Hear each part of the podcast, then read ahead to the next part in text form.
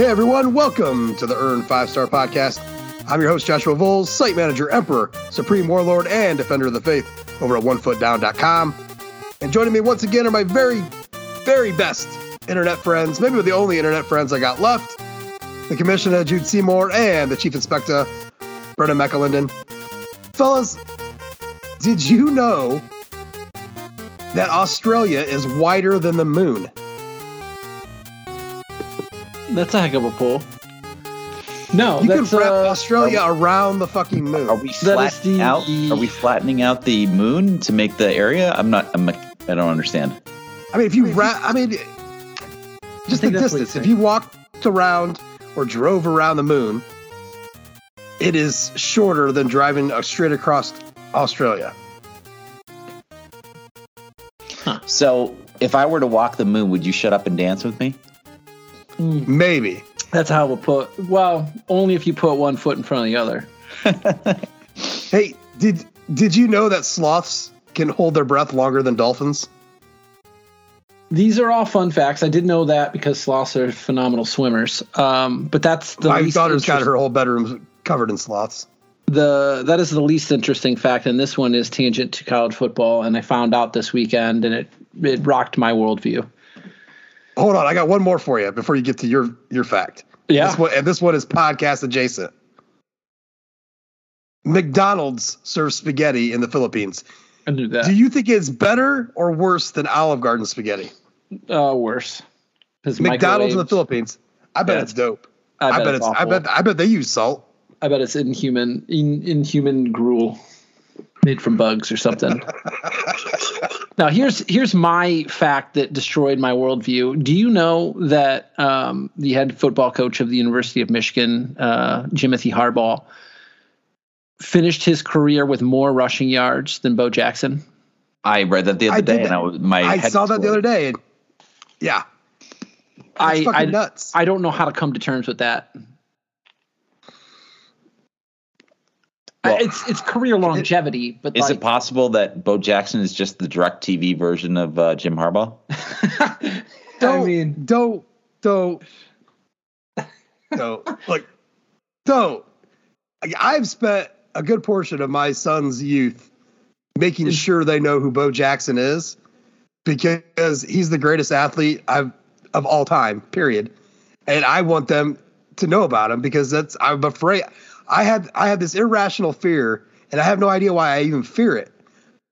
I was, he was never on any team that I was a fan of or anything, but I just think he was the greatest athlete of all fucking time that had everything cut short.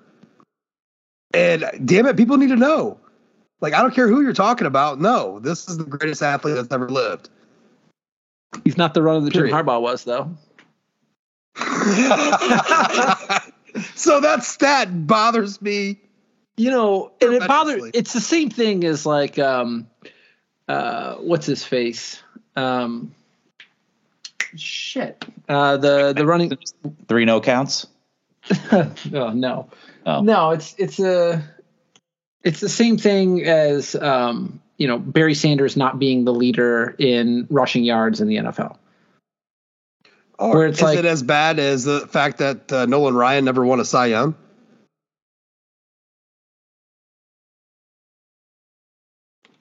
Not a single one? Not a single one. Never, well, never, ever nope. once won a Cy Young award. Ugh, think about was... that. Think about, think about geez, speaking of career longevity and the amount of records that man has, the amount of no hitters, not one. The strikeout records, not one single Cy Young. Somehow, every year, there was supposedly a pitcher better than him. Yet, and what's funny is, uh, like, there's major league players that he played with, like, in that era, that like, when you tell them that, they, they're like, what? What do you mean? I mean they did the exact same thing you did. He might not have a Cy Young, but when Robin Ventura rushed the mound... Uh, Nolan Ryan said, "Now you." He don't. Won all of our hearts. You, now he said, "Now you." This one? You know what's How great? About this one, Josh? Nolan what? Ryan had one hundred ninety-eight career non-win quality starts. You know what quality start is, right? He also hit one hundred fifty-eight se- batters. Is in it seven? Game. Is it seven innings? I believe so. Yes. Seven. So innings, yeah. a, he was zero and one oh seven with a two point two seven E R A, one point one six whip, and nine point seven seven K per nine innings in those starts. He's a freak, dude. Like, only gave up two runs and lost one hundred seven games. Watch your – listen, watch – forget about college football right now because things are tragic and going to hell.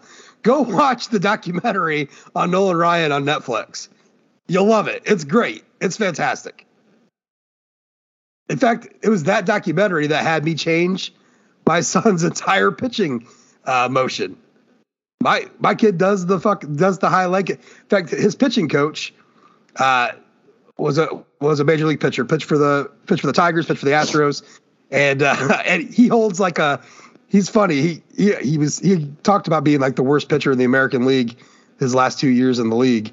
Uh, but he holds like a record uh, for most home runs hit.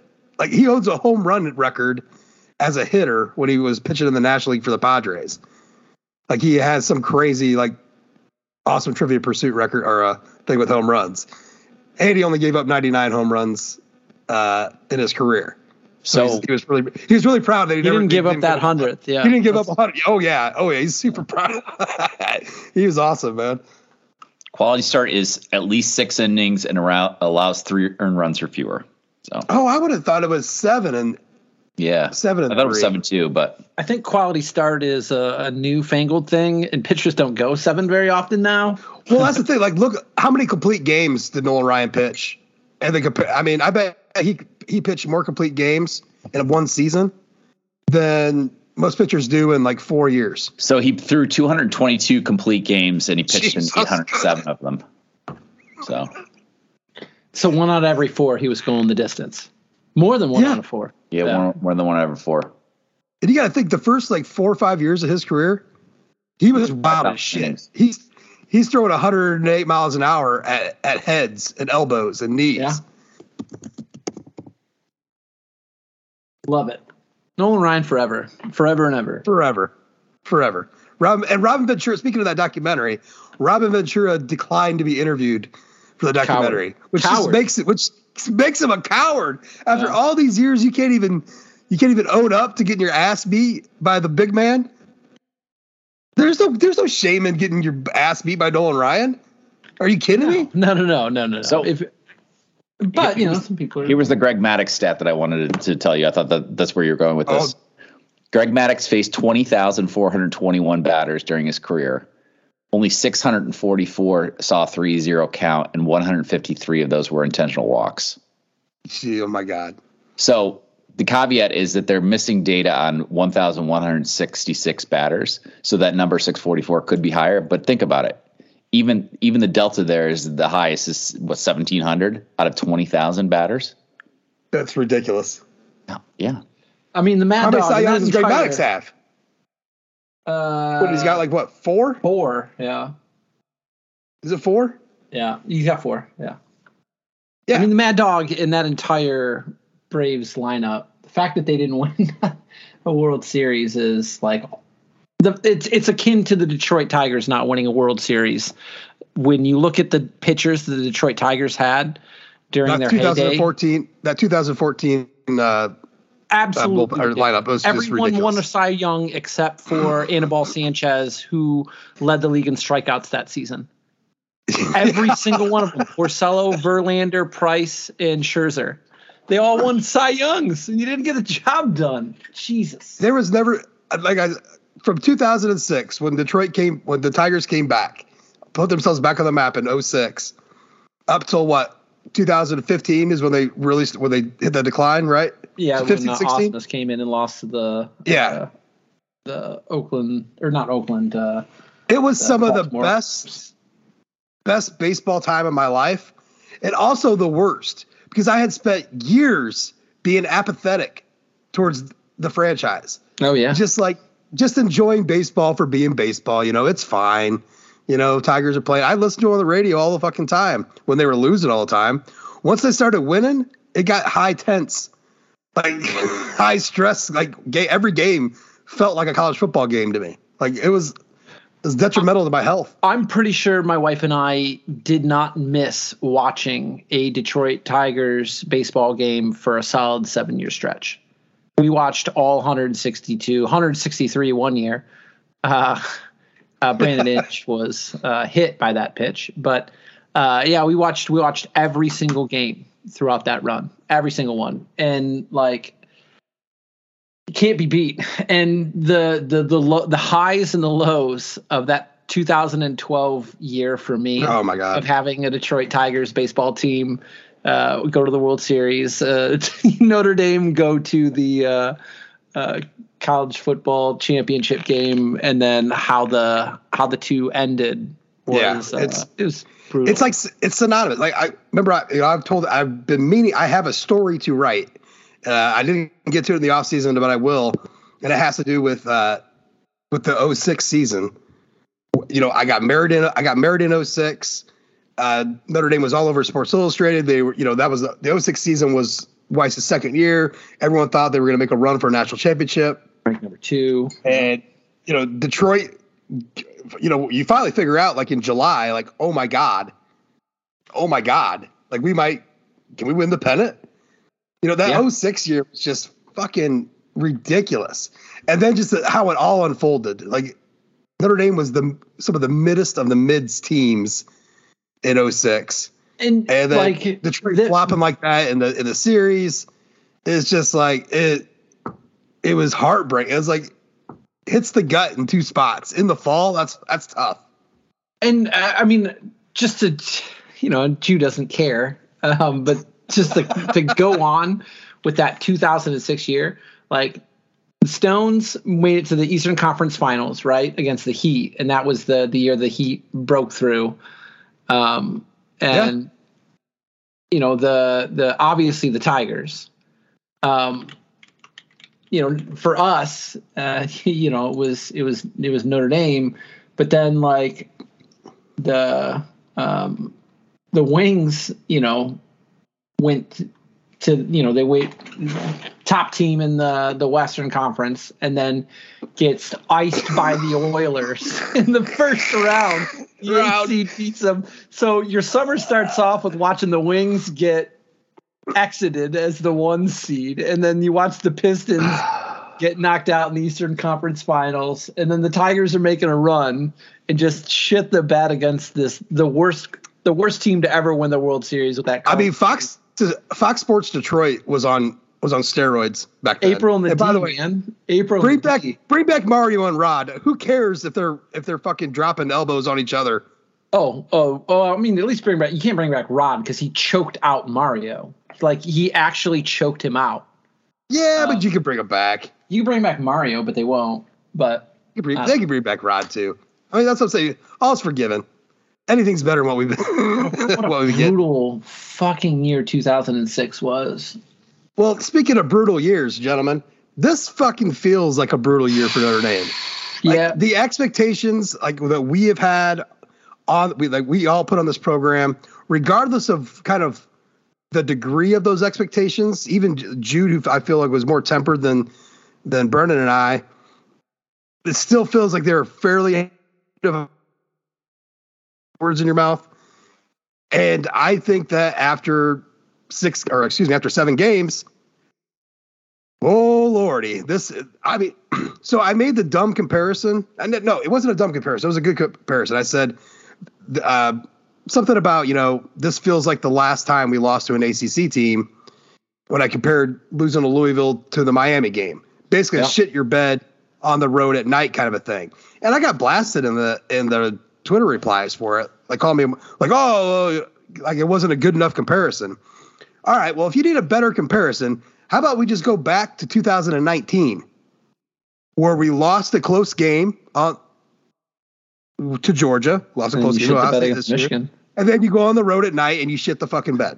You know, the, none of them, none of these comparisons are perfect, but I think either one was, was think, relevant. That I was think, to that game, but to this season, I think we are literally looking at the two thousand nineteen season in our face, but that means we have to win out, and holy shit, that might be tough.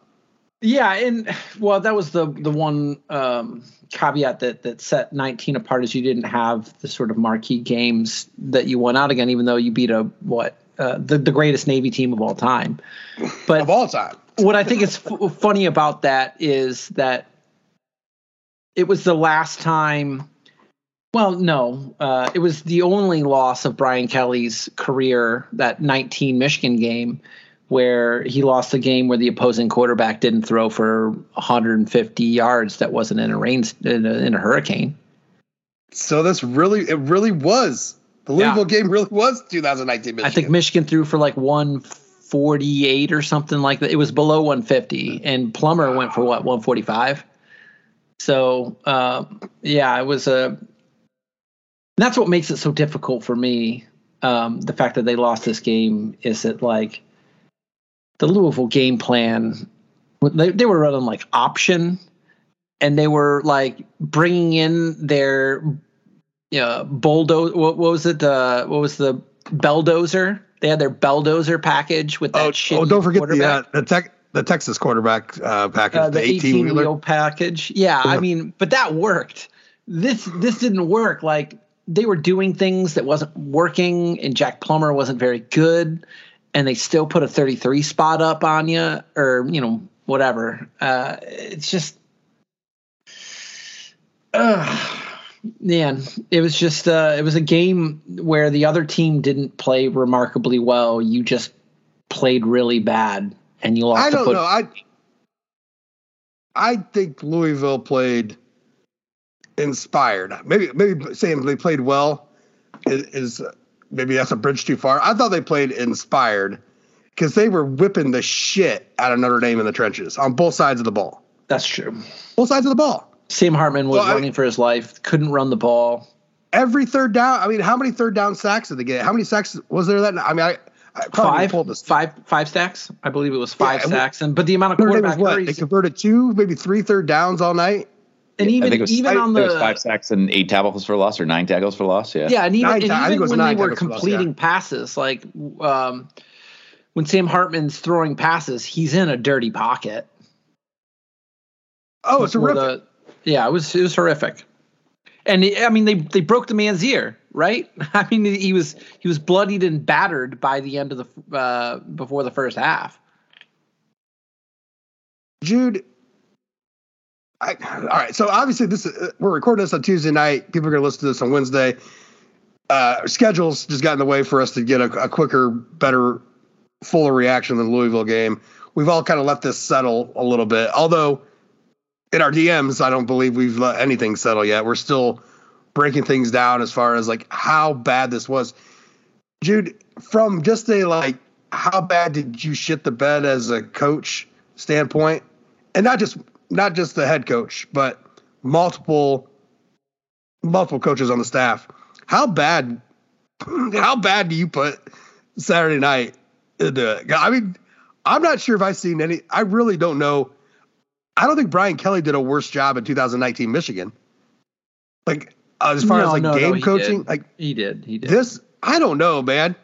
I, yeah, I, just, I, think, I, I think that this was, was uh, this was bad. I think that was another one of those games where it just felt like, what was the exact game plan here? Because he couldn't make heads or tails of it, right? twenty nineteen, it, it was very reminiscent of two thousand nineteen and, and, of course, two thousand seventeen Miami, which was like, what were you hoping to accomplish because you got nothing accomplished, right? And it wasn't like – I mean, twenty nineteen weather, Michigan at least had weather to to blame on, but two thousand seventeen Miami was a perfect night, and and this past Saturday there wasn't any um you know inclement weather to blame it on, right? So it was like, it felt like the great the slow unraveling of a sweater, in which, like, we saw in the first the first week against Navy when um the guy from the quarterback room was like picking on uh Gerad Parker's offense and being like, I- I've seen high school coordinators like design better things than this. We were all like, ah, he's not showing his hand against Navy, it's fine. And then, like, you know, I think over the weeks, like, the D Ms just got a little bit more like, what are what are the wide receiver routes? Like, what are they? What are these even live routes? Like, there's just so many people running dummy routes because Sam Hartman's just literally looking at one receiver. Like, what what is this game plan? And then I think this was just like kind of the great unraveling, right? Which is like a culmination kept, of all of your pulling issues on that string, and all of a sudden we have a, a shred of a sweater, not a sweater anymore, right?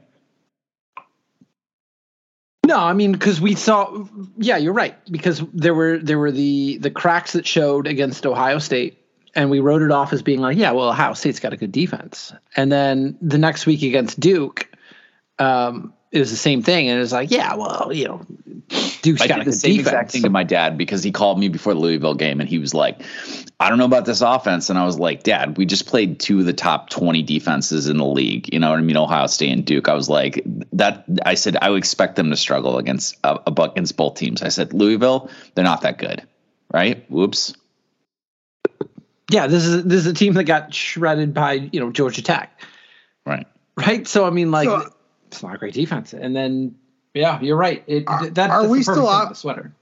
Are we still operating under under the under the assumption or, or the belief that Louisville is a, a, not a good team?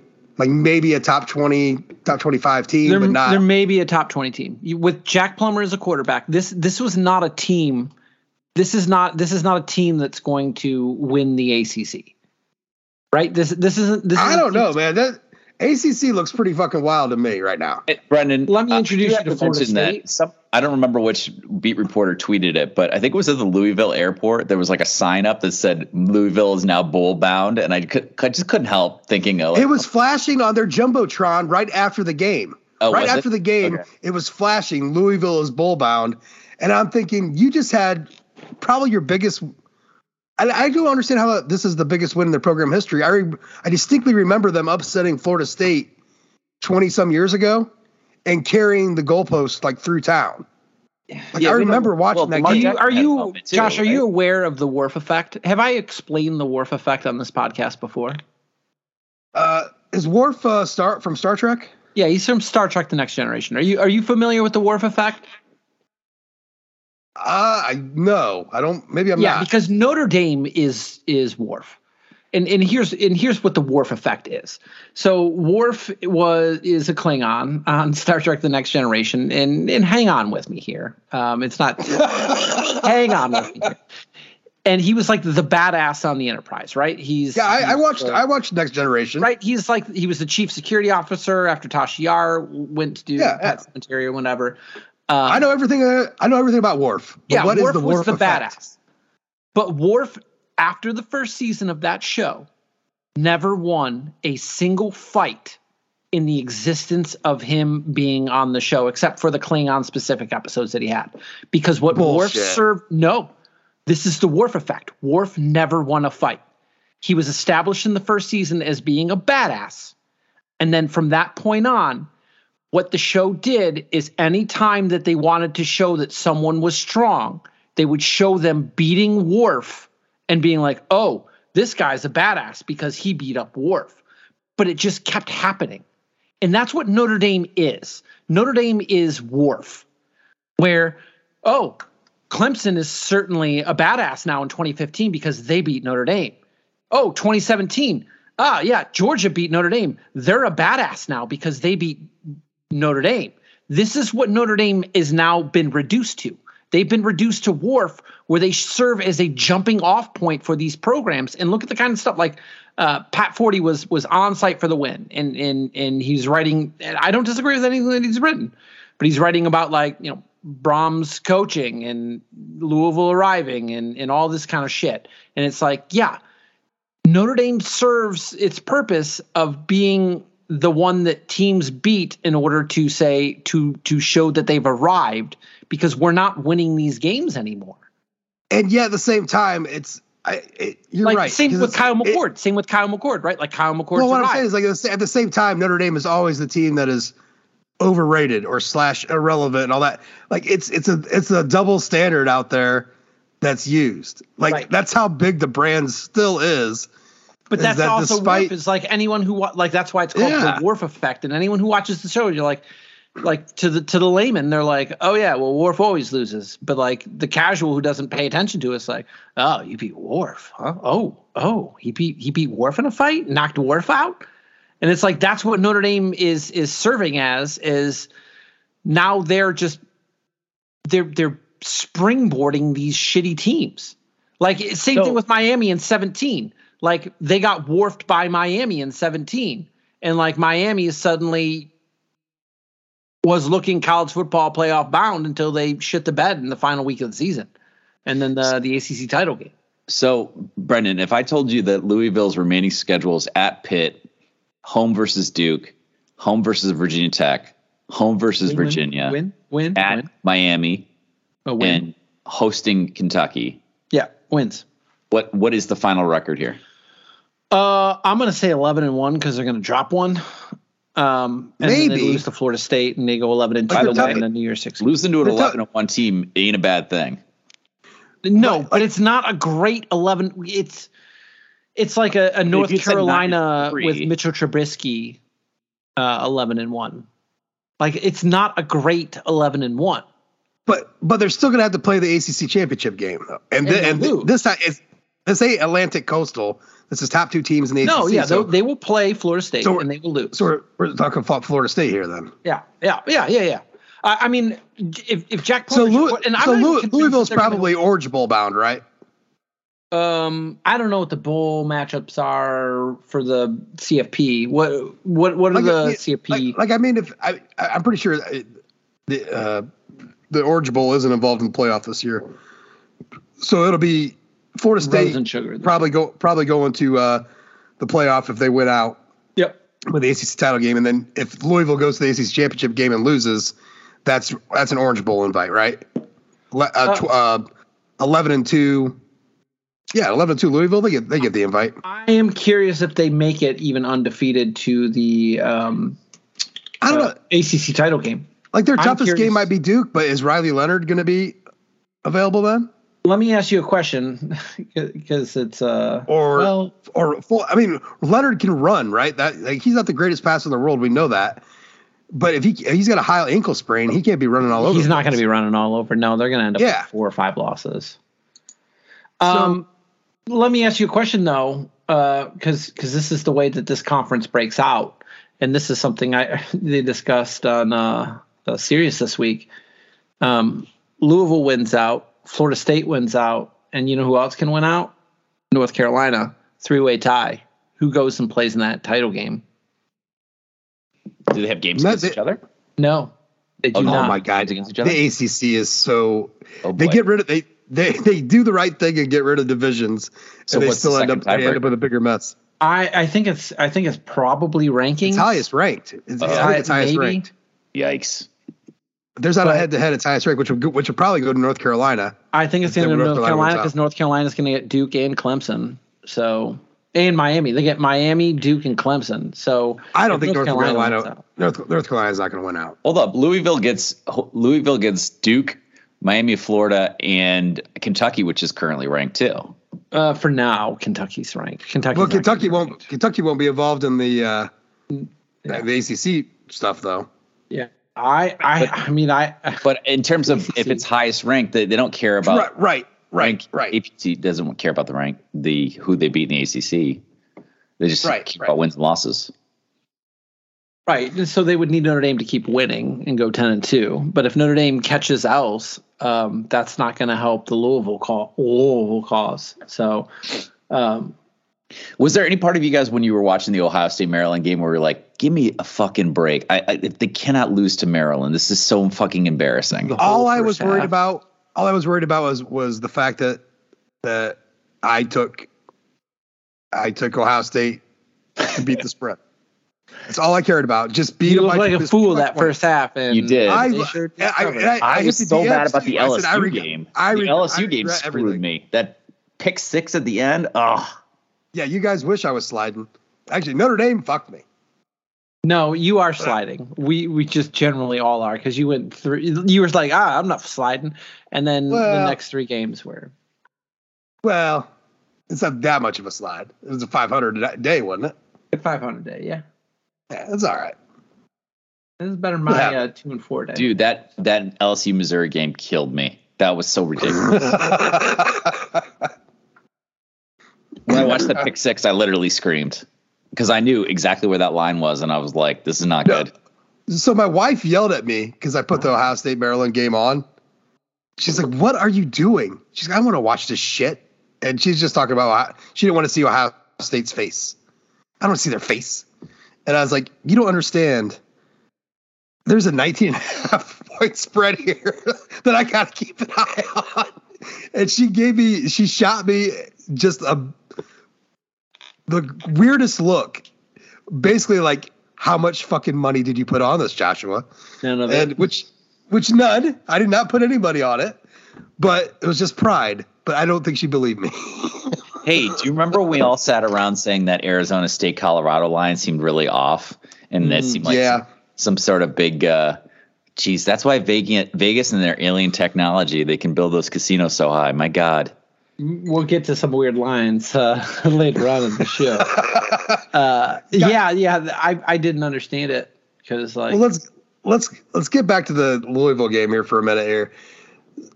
So, I mean, I don't even know where to begin because it's been all been covered and t- talked about. But I mean, let's let's start with I mean, really, let's start with uh, oh fuck it with Gerad Parker and what seems to be dysfunctional play calling and just a, like a non-cohesive game plan. I'm not sure what we're doing now. Look, a great a great play caller will keep you on your toes, but with Notre Dame, it's not. I'm not on my toes. I know exactly what they're doing. I just don't know why they're doing it. You just need to simplify it, Josh. I think my biggest issue, and it's the issue. I mean, even N C State, like you can sort of see the cracks of it other than a couple of bursts. But my biggest issue with this Notre Dame football team and why I think that they're five and two is that the offensive line's not good. They are not. I think that that, which, that, that what? is the thing. Which I, which I, so what is the, if they were good, Gerad Parker. How is the regression happening? Is it Matt Ballas? Is it Matt Ballas leaving? No, because he left. I mean, they were already bulked up before he left. I mean, why? I mean, is this the but time I, where we start? I, I just, we, it's about conditioning throughout the season, though, right? I agree. No, I'm with you on that one, Jude. I mean, I think that has a lot to do, especially in a stretch, yeah. especially in a stretch like this. But I mean, at some point, too, like, like I don't see it. I don't know if I see enough cat calls for Joe Rudolph. Like, what the fuck are you doing, dog? What are you doing? You're playing musical like chairs if, in the third and fourth like quarter this, with offensive linemen. Like if, if this was Jeff Quinn and Harry or Harry Heestand, take your pick. Like the well, calling for heads not, if it was Heestand, they would they would just say punch more. If it was Quinn, they would be knives out. They'd be like, like E two. But I mean, he's if, if it'd be E two that, Quinn. If I told you that according to P F F, through seven weeks, Pat Coogan would be playing at approximately the same level as Blake Fisher, like.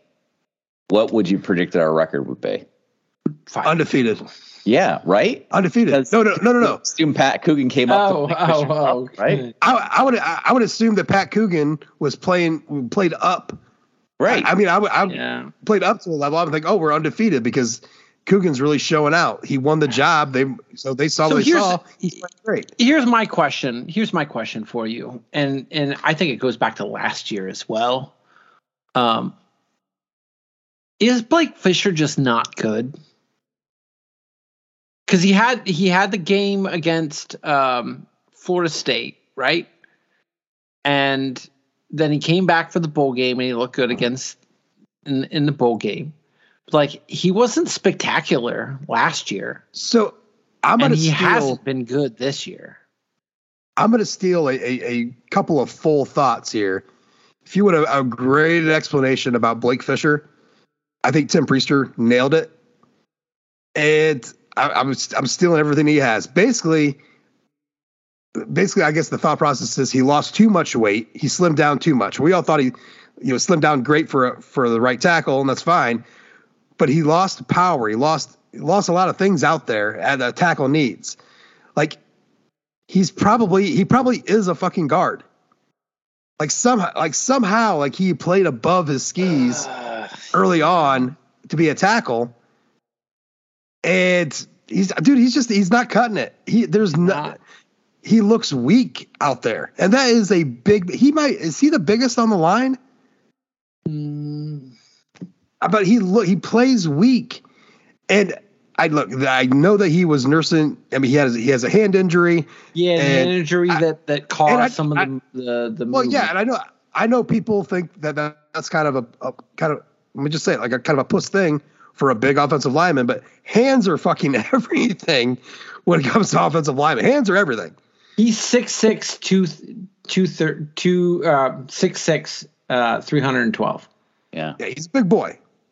But um, you, Rocco's, you know, three fourteen. Zeke's uh, three oh six. It's like um, listen, it's like it's like a scat back. It's like a scat back with a high ankle sprain. So yeah, he's you can't cut. Little. You can't cut. So I, I just think that he, I, I, I think many things. I think pre, I, I think Priester nailed it with it, but it's, it's, he's just been bad. And so also to their point, like we got to be worried about what's coming up, like next year. So I, I think that Blake Fisher hasn't been bad. I think Blake Fisher hasn't met our high expectations. I thought he was going to be. Him and Alt would, would be the same, and and he is he is more closer to what Blake Fisher was last year than what we thought Blake Fisher could be this year with Joe Alt. I think that's kind of fair. I I, I, I mean, th- I think yeah, I think I think that's true, fair, right? But I, but I well, also I think, think that like Blake Fisher has been a, I, at times a liability on the right side, and. For a guy who's in his second year starting, you can't be a liability at the right tackle position. Right? And and like you took five sacks this weekend. How many pressures was it? An additional four? Was that what you said? Was it five and or was it five and five? I, it, uh. it, it was not good. And they didn't run the ball. Because that's that's what sank Notre Dame against Louisville um, was the offensive line. And, and you can have your beef with, like, the turnovers and the picks and the fumbles and all that kind of stuff, but all of that's predicated on the fact that the offensive line couldn't keep Louisville out of Sam Hartman's face other than the first pick. I mean, the first pick was just and, that. And not but, just on pass pro. I mean, run blocking was atrocious. They were getting oh. blown the fuck up. On, I mean, in the interior, I mean, look, they had the rotation going where Billy Schroth was coming in for Coogan, and then they had Schroth over on the right side at one point for, uh, for Spindler. They had Kristofik in at center. I mean, just they had all sorts of shit going on, and it's like, and I'm in agreeance with everybody out there. Like, this is the stuff you do against Navy and Tennessee State and Central Michigan. Unless you think that your guys are that bad, you don't do that. So. The coaching staff itself doesn't have a high opinion of the interior of its offensive line. And again, and Blake Fisher was rotated out for Tosh Baker at times too. Yeah. Yeah. And I mean, it was here's your, think, here's your stats. I think here's Baker your took like stats. ten snaps, but I mean, it was late in the game. Your rushing stats against the Power Five, you averaged four point five nine against North Carolina State. And that includes the giant run from Estime, right? Um, Ohio State four five one. Duke, uh, four nine seven, the big run. And Louisville, you didn't get the big run, and you were one point five seven yards per carry. So if you don't get the big run, I mean... Wait, hold on. That sounds that sounds too low. Is no, that man. sack adjusted? Uh, no, not sack adjusted. Uh, not sack well, adjusted. Okay. Well, then it's it's closer to three point one, right, with this, without the sacks? Uh, it's three point five. three point five. Yeah. yeah, which is still not not acceptable against Louisville. No, not Louisville. Not when Louisville's coming at you with five point three on the other side, sack sure. adjusted. Yeah. it, to me, I feel, and I also think like there's some, like Estime looks, be, like I know there's been some whispers about him being banged up. He feels banged up. and it's, I, I know he's a big bruising back, but also like, just because he's a big bruiser back doesn't mean he has to be a big bruiser. Like, don't expect him to run into a fucking wall of five defenders and just pop out of there. This ain't high school football. No. Like, he's going to go down, and that's what's been happening. And like, he's not Superman. And I, no, I he's getting in the backfield. No, I think I think Estime the big. Well, you know, it's funny because again, I talked to my dad a lot. He he was mentioning the fact that he thought Estime was too tentative in hitting the hole. I really don't think it was that. To be honest with you, no, the, no. The, the, the thing that the thing that bothered me the most about Estime was the was the pass blocking. He just didn't uh, seem to understand when his assignment was to stay in and when it was to go out. Is that yeah. why he gets one carry in the first quarter and none in the fourth? Because he can't I don't know. Throw? I, I, I think he's got to be banged up. I mean, I, that's my th- my thought. I mean, look, like, why else do, would he not be in there in the fourth quarter?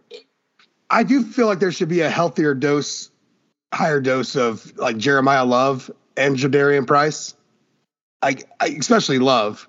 Well, but like this game, th- I mean, the, th- this game got into a situation where where they got you know had to get away from the running game. A, because it was getting blown the F up. And B, because you're down and you need to, you know, you need to throw the ball. And it was just kind of, so Estime is kind of filtering him, kind of getting filtered out in the pass game. And could be because of some of that, because of the, some, some poor blocking assignments. Um, but it's just, everything seems off, guys. That's what I'm saying. Like everything, you know who the leading receiver on this football team is? It's Michael Evans, right?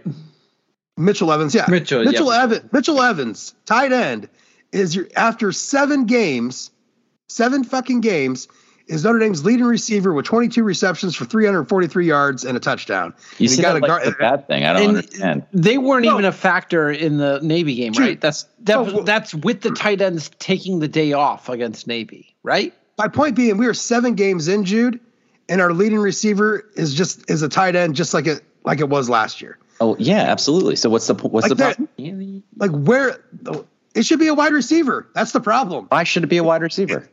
At three hundred. Well, they have wide receivers think, injured. What do, you think, what do you think Georgia's top receiver is? It's tight end. A little different on that end. And is a it? Quarterback. No, it's not what, different. Is it? You, is it different? Oh, it's it'd not. Be different. It, listen, it'd be different if Mitchell Evans' stat line read something more along the lines of thirty-two receptions for, I don't know, five hundred. That it's still not a whole lot of production, and that's your top dog. I'm not looking. I'm not dogging Mitchell Evans. Trust me, I fucking love the kid. Ohio forever, baby.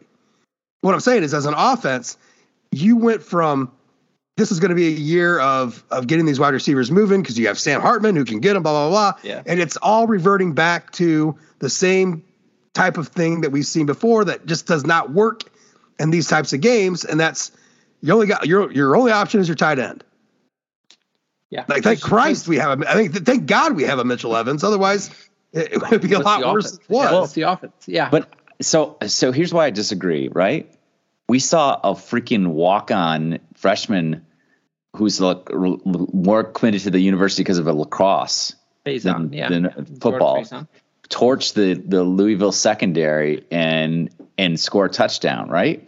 And, and then so you my first for question, the rest of the game. My first question is why why why isn't that kid getting more looks? And my second question is, um, did they ever go back to that play? No, no, no, no. Because no. that no, no. after that, like, did you see did you see Jordan Faison again? I don't get that. See, that's what that's the part that I struggle with, right? Which is like I don't un, like I am not a I am not an expert by any stretch of the imagination, but I do not understand what Gerad Parker's game plan is. I don't understand. I like, I can't Ugh. piece it together. It's like, it's like putting together like a David Lynch film at the end, like where I'm just like, I, I don't know. There was something with a cowboy and there was a, there's a key and, and there was a couple lesbians, but I, I'm not sure. You know what I mean? Like it was just, I'm not making sense of it. I mean, yeah, it's, it's definitely some Eraserhead nonsense. Um, Here's what I'll say about the, the wide receiver position. Just like Greathouse was there, but he wasn't, right? They they said he's, that he's, is he's he's still nursing that hammy. He didn't practice really. Thomas at all was that, the same thing, up. Right? Yeah, it's still your top two. Um, they were out for whatever reason. I don't know if it was because Tyree dropped the pass uh, on that, that long pass Dude, I, against Duke. I. And, I haven't and yelled Hartman at anything this forgiven season. Him for it. Brendan, I haven't yelled at anything harder this season, even the shit against Ohio State. That when Tyree dropped that ball, I fucking was I threw a fit like a fucking felt, toddler. Felt, it felt huge, like it it needed to happen. Like and it was there. Like it wasn't like all uh, the things that, of know, all the things that went wrong. Across his hand, you got a pa- right there. You got a yeah. deep pass. To a guy who you got a deep pass off to a guy who was open and hit him in the fucking hands. And that's a touchdown. And it, it would drop. Yeah. Of yeah. all the things this season, that's the one. That's yeah. the one play that makes me the absolute angriest yep. because it was when you needed it the fucking most. On top of it all, it was it was shades of Kevin Austin dropping the pass against Cincinnati. I mean, oh. you needed. Oh. It. I think it was. It, to me, it felt it felt worse. Ah, I mean, I twenty thousand balls caught off. Jug machine, yeah, yeah. Jug machine. Here's what I'll say is that, like, they, they're just like, I, I, everything looks fine with this offense if the offensive line is able to block. Which is if why Freeman not, keeps talking about execution, right? That's why he won't right. say play calling, even though we've seen ridiculous play, like the fourth down call where they try to run that that uh, end around. Bring up the. Are we going to talk about? Are we going to talk about fourth and eleven down I, I, eleven I, points? I, I, I, that's the only thing I have written down as a note. Do not do not in. get away from Louisville without talking about fourth and eleven. Nine minutes left in the game. On your own thirty-five. Fourth, on your own thirty-five.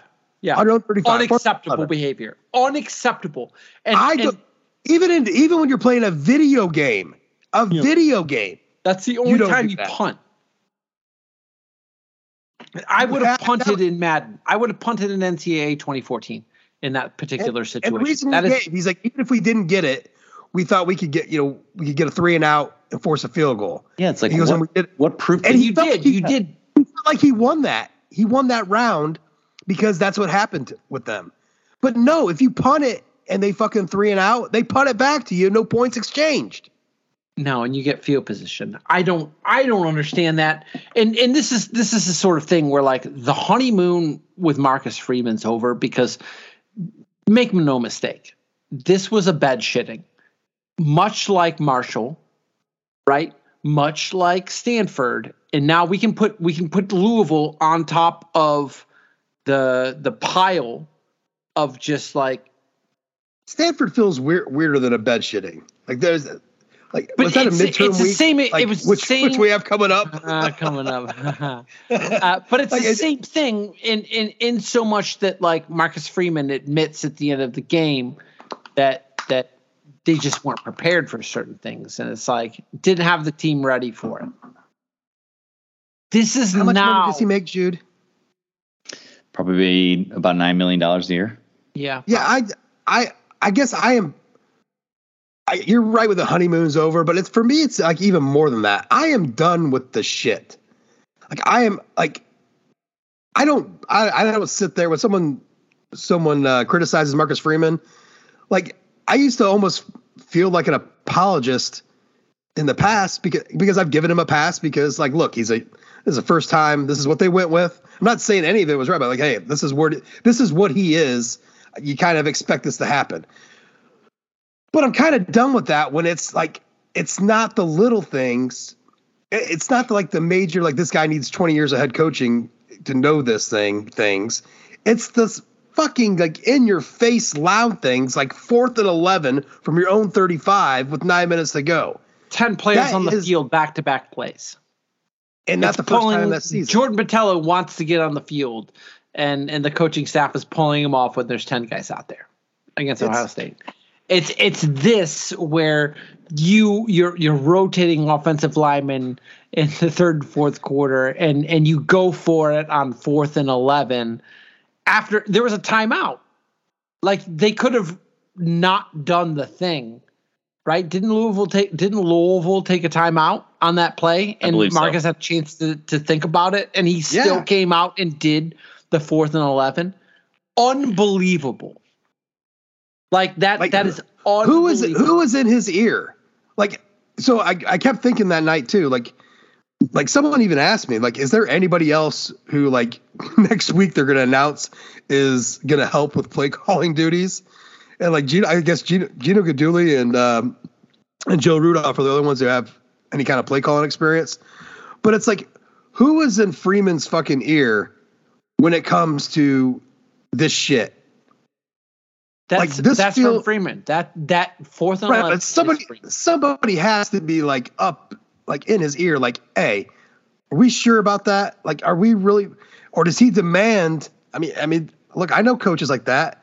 It's not really Mario like, Cristobal is like that. don't take, don't, don't fulfill his probation. I mean, who, who is he? Who are the ideas bouncing off of? Like who, who is, who is being the, the voice of reason in the room? Like even when, even with Brian Kelly and the, some of the boneheaded shit he's made, there was always, there was always talk about other coaches' input through that. And look, we heard the Duke thing, right? The last drive, and everyone was mesmerized from that video about how much communication I there wasn't. was about this and that. Right. Because to me, it was like, it was contradictory to what actually happened to win the game. Cause they right. didn't so, want Autrich to like score. They won, like we won in spite of ourselves. Yeah. And so uh, it's just, I'm done. Like he has got to do better in those situations. Those are, if you are going to, if you're going to stand there on the sidelines and your body language is going to be so fucking atrocious that it's talked about on every podcast and in written in stories because of the way you're reacting to how the game is going on. You need to come up with some better fucking decisions. Period. Yeah. Period. This game, you cannot. This game was this, lost by the coaching staff, right? Can can we all agree that this game was lost by the coaching staff? Yeah. We also had this conversation preseason, right? Where I said, how many games is, is Marcus Freeman's inexperience going to cost us, right? And it's a topic that nobody really wanted to talk about, but here it is, right? Yep. You are one hundred percent correct. You were one hundred percent right. I gave you some credence uh, as that's legit. I just, I honest to God did not think it was going this to be is, this This job bad is just because too this is, big to do on-the-job training. It's just... But, it, the, but, it's, but, it's but my point is big. like this, these aren't, these aren't the tough decisions. It's not tough to decide to punt on fourth and eleven from around thirty-five. That's not a big boy decision. No, but the it's, fucking it builds Hicks, on itself. Hicksville it, High it School is fucking. No, no, no, no. Jude's right. It builds, builds on itself. Because I think, I think that fourth and eleven isn't about the situation in the Louisville game as much as it's about, oh my God, we're going to lose the second, we're going to lose the two games. And I'm, and it's starting to get desperate. And that's because he had ten men on the field in, in, in Notre Dame, at, at uh, Ohio State. I, I honestly think that, that that was a, that was a panic call based on more, more so the situation that he's going to, that he was going to find himself in after the game, as opposed to then what, what was happening in the game. Then what gives you any, like how many more times is this going to happen this season? Because a reactionary decision like that only – like if you, if you are pan, if you Josh, are panicking I think, about a I loss. I think the Duke game proves we can we can, we can win in spite of all this. That's what that, gives me a weird-ass hope.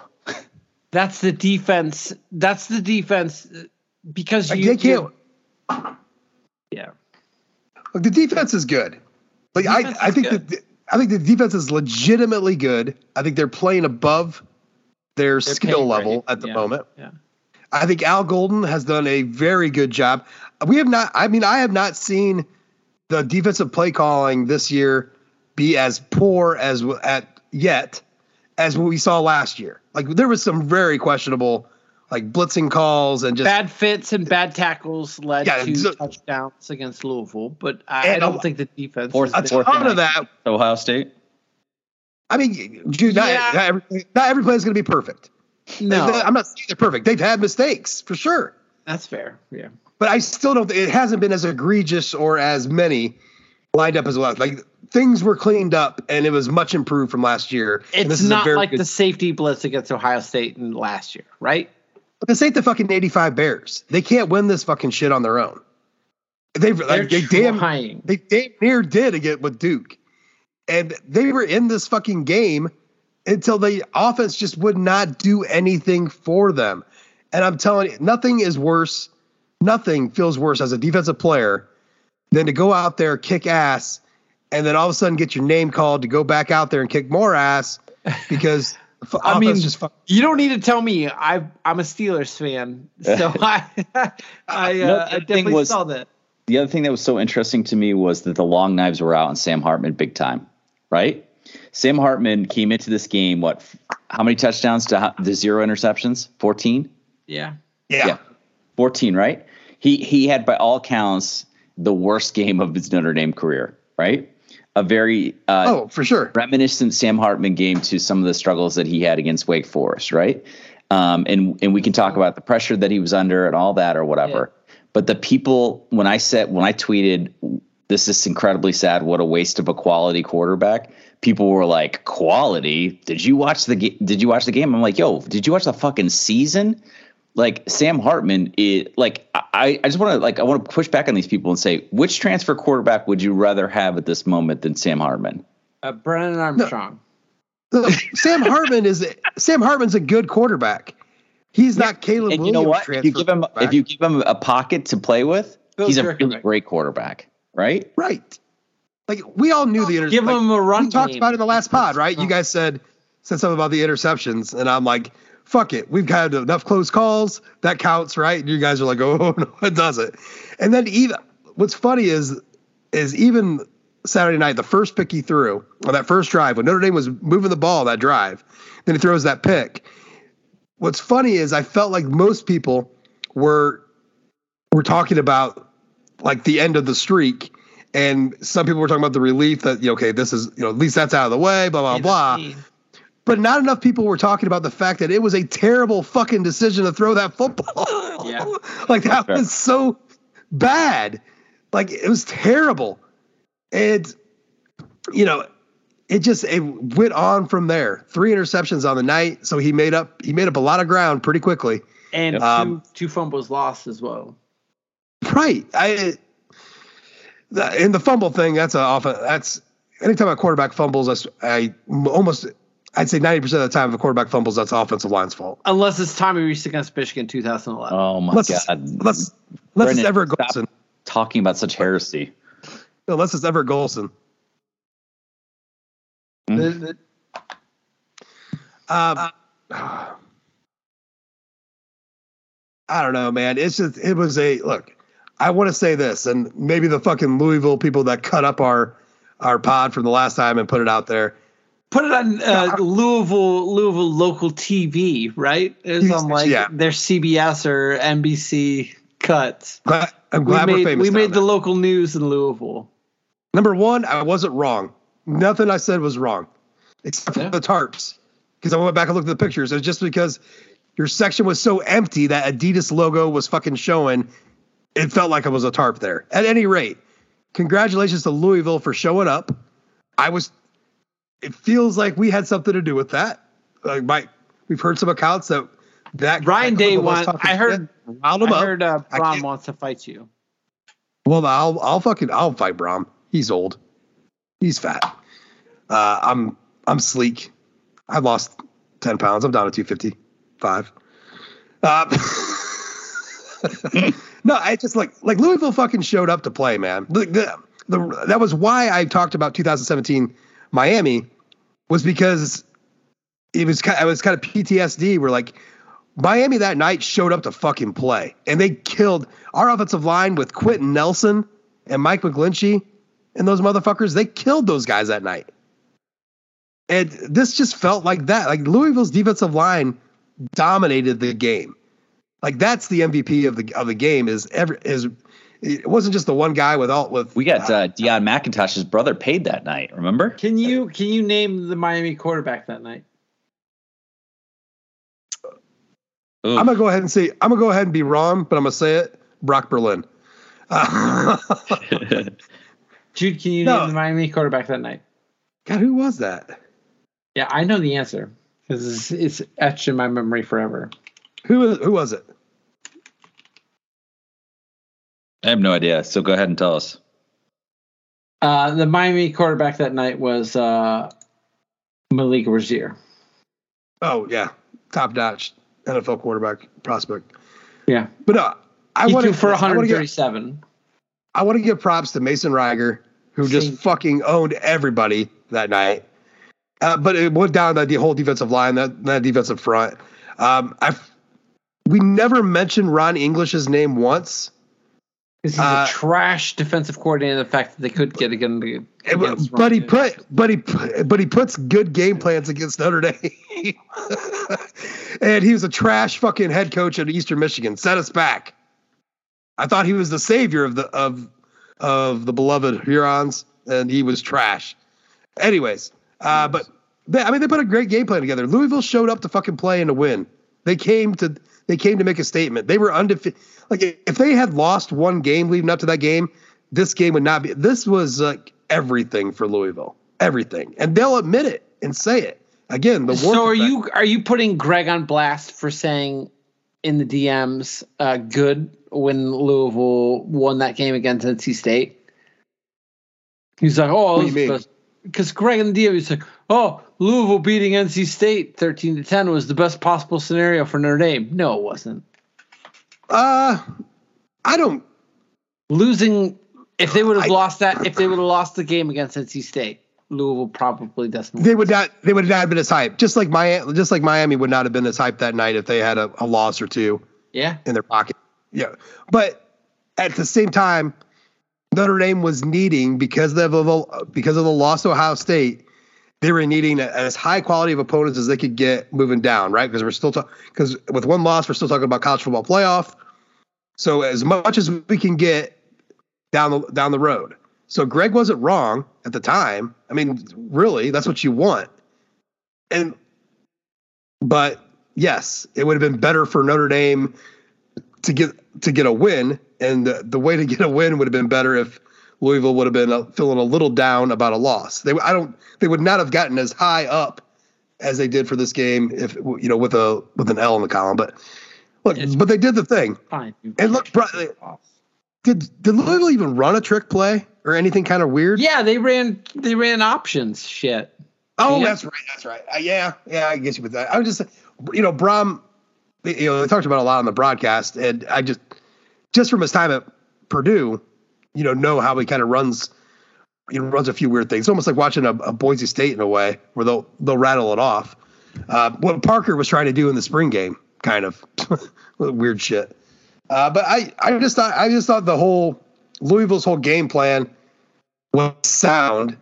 They didn't beat themselves, and physically up front on both on both sides of the ball, they owned it. Because even as good as Notre Dame's defense played, they still got beat down, and you're giving up big chunk y- yards. Of, you won. The, I mean, they those, won the turnover those count, margin. Those count too. Yeah, the, those I mean, count. Those long runs count too. They crushed Notre Dame in the turnover margin, and I oh, think that that's the the, the the biggest factor was, in the whole thing. That was what's frustrating too. Coming out of halftime, and you're tied, ten ten, and you fucking you kick off. You get a fumble right off the bat, and it, at that point, when Cam Hart I think got it was that seven fumble, piece actually at the half, but oh, I'm sorry, I'm sorry. Neither here nor yeah, seven apiece. Because neither here nor there. They kicked a field goal after they after Cam Hart. ten seven Yes, yes, yes, yes, yes, yes, yeah. Thanks, Jude. I already admitted that I was wrong. You had to keep driving me down. Sorry. yeah, I, just I knew it was. T- so hype about the fact that they took the away that second half possession, right? Yes. Yeah. yeah. Which was huge. Which is huge, right? Which thinking, was okay. which made up for Sam's, uh, you know, giving up the, the first half possession, right? Right, right. So I thought, okay, we got this ship righted. This the, the second half's going to be a little bit of a lean on, a lot like um, N C State was. Ooh, buddy, no adjustments made.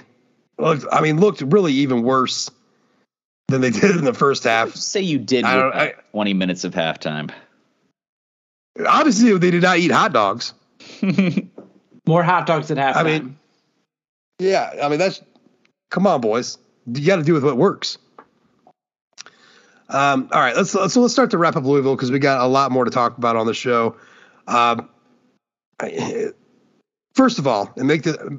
Just give me a simple yes or no. Do you have anything more specific about the Louisville game that you need to get off your chest? Uh, we talked about the uh, the fourth and eleven, right? Oh yeah, yeah. We do. we hammered that one home. Um, so we talked think, about the offensive line being trash, right? I think my so, yep, uh, yep, yep. I think my annoyance yeah. factor with Joe Tessitore has had was directly related both Dude. to the fact that the the team was underperforming. Yes, he does not allow one second of fucking dead air. Not one. Just shut the fuck up, Joe. Shut the fuck up. It is so ridiculously bad that you have to just keep fucking talking. Not one second of dead air. It ain't a podcast. It's a broadcast. because I was I was I was fully ready to blow him up, because there was a point where Notre Dame scored a touchdown, and um, you know, I thought that he wasn't going to react the way he had been reacting to the Louisville stuff. But he got he got a lot of energy in his voice, and I thought, okay, so it's just me being annoyed at at the fact that this game isn't going the way that I think it's, go- it's supposed to be going. So, no, he was bad. I mean, he's I just don't like listening to test tour broadcasts, anyways, and that has nothing to do with how. Yeah, but I don't think it was like a, I don't think it was like a I don't think it was like a uh, Gus-esque Homer call. No, no, yeah, no, I think no, it, was, it wasn't anything like that. It it's just annoying. Yeah, they just shut not, the fuck up for a minute. Not my dog. brand. And on top of that, I was kind of like, I'm because we had this huge conversation about the Louisville, excuse me, the Louisville fan base and the crowd. I kind of just wanted to, I don't want to say soak it in because it wasn't any fun, but I kind of wanted to hear that and feel that through the broadcast, which, which you can on non N B C broadcasts. You, you can soak in and feel how the fan, how the fans are, are reacted inside the stadium. Like I wanted that. Would not allow it. Would not allow it. Just kept fucking talking. I got a folder here of shit I got to say. We're getting through it.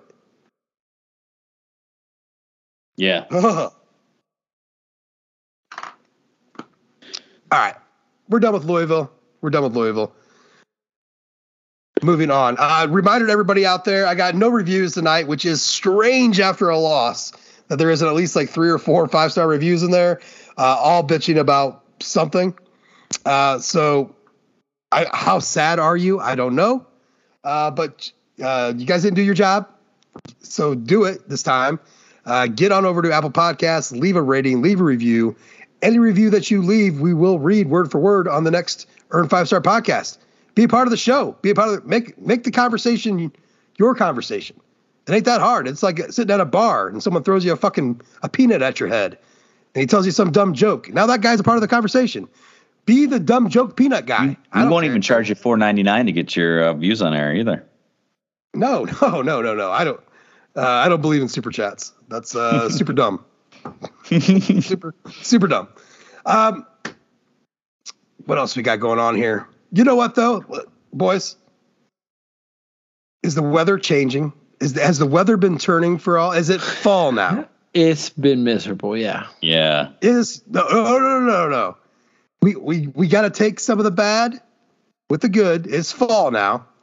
And the best thing about fall is that you could just Wearing fall down, fall down into your bed, to your sofa, to your Barca lounger, to your office chair, whatever it is, with the most comfortable gear out there. And yes, I'm talking about Home Field Apparel. home field apparel dot com, where if you use the code five star twenty-three, you will save fifteen percent off your first order.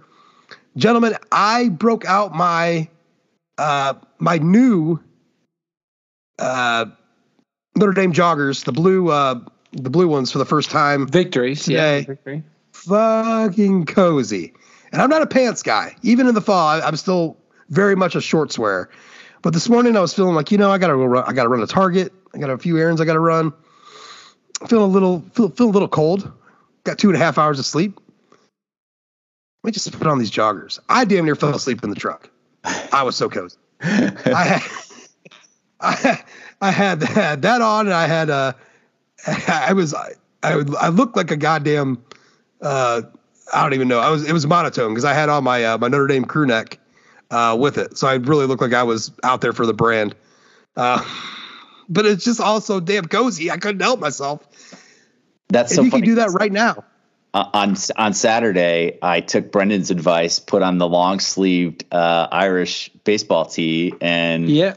really just appreciated how beautiful it, it kept the temperature going. Uh, you know, because we had like a probably like mid fifties and rainy, and it was like it was perfect. And then when I got when it got later in the night, and the and the temperature fell a little bit, I threw on the crew neck, although that did not help. Uh, the team on the, on the field.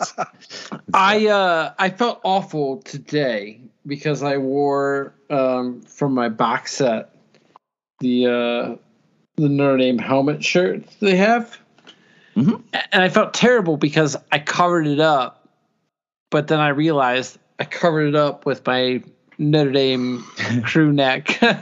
yeah. Uh, uh, you know, Block Notre Dame, uh, whatever we want to call the Notre Dame text is. Uh, so it's like, I'm Ever- covering up this beautiful home field, but I'm covering it up with home field. So I can't feel that bad about it. It was home field and home field violence. It was home field and home field violence. Yeah, ever since I got that box, the that Notre Dame helmet shirt, Brendan, has it's, been my Sunday shirt. It looks, I, I it's so I just, good. I just noticed it on I just noticed it on Sunday, and I, and I had it on. I'm wearing like, it right now. You know, I think I've worn this every Sunday. I get home from mass, put on the clothes. That's the shirt that goes on every Sunday since. And it's like, all right, so this is my Sunday shirt now. I guess I have a Sunday T-shirt, and that's it. That's funny. Pretty amazing. Hey, I got a text from my uh, from my nephew uh, Quentin. Uh, he was super excited. He had ordered up uh, the Notre Dame bomber jacket and just got it. Uh, I think it was. He, my uh, Monday. I saw people were getting. Monday, I saw Tuesday, people were getting got that? This week. Yeah. Fucking, he is. He's like worth the wait. He was ecstatic. Uh, about getting that thing. It is, you know, it, number one, it's gorgeous. Uh, and number two, it's just, it's just high quality. This is high quality shit. This looks good, feels good. Uh, and again, stuff's worth the wait. It's worth the penny. My, uh, my most recent, uh, acquisition was the, uh, Utah Mountains tee, just in time Ooh. to, uh, to watch uh, Utah's, uh, offense sputter under the, uh, in, in, uh, Corvallis. So, oh, well, uh, the, f- fact that Thick Boy just ain't getting it done. Thick Boy seven, yeah. He's not there. Not there. No, I know. That's what I'm saying. Like, he's not getting it done. He hasn't come up for the rising.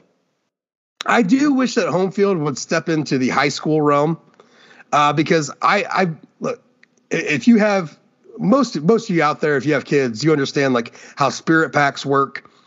The school sends you stuff. It's got all the T-shirts, sweatshirts, all that with your school's logos and all that. Most times Hicksville's is atrocious. It is terrible. And the goods are like, everything about it bad. Even the stuff they like put on Nike. Like, again, I think Nike clothes are, clothes are trash. It's just bad. I wish we could just do, I wish I could talk Homefield into doing a Hicksville collection.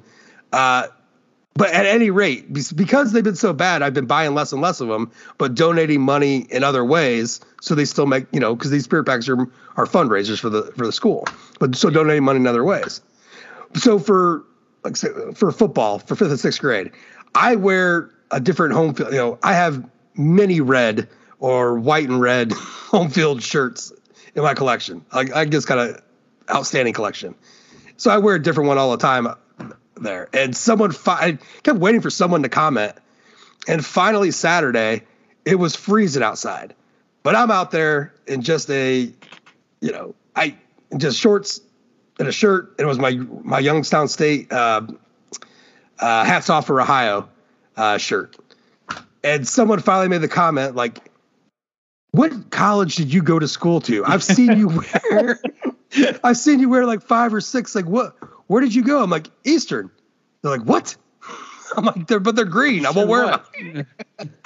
Yeah. But I don't think I, I said it on the pot. Like, speaking of like Spirit Week and all that kind of stuff, like, I put out a call on Twitter, I don't know, uh, lat, you know, two weeks ago. And I was like, I can't, like, it was Spirit Week coming up for, for Chelsea.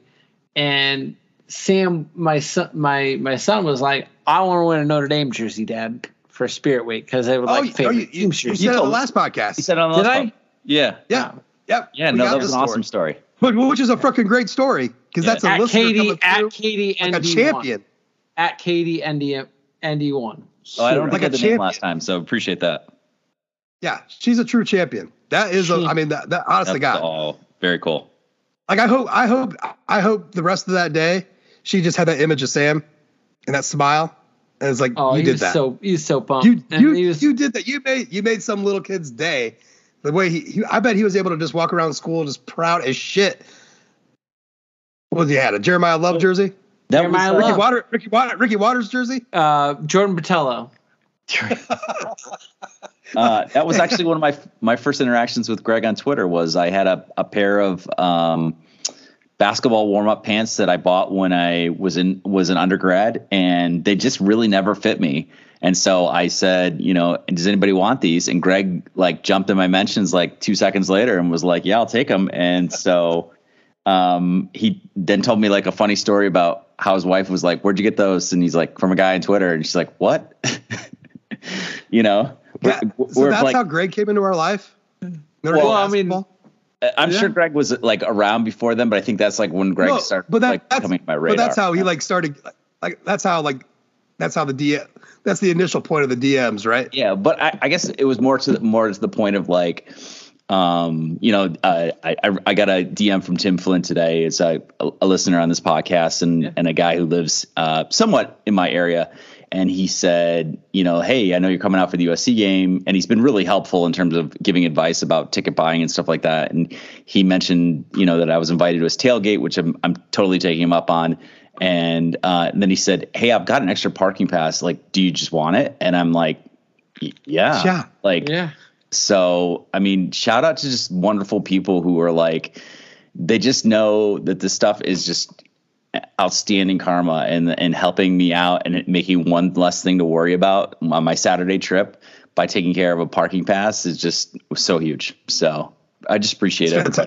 And I try to That's do the fantastic. same for everybody else too. You know what that is? Jude, that's home field magic. That's home field apparel.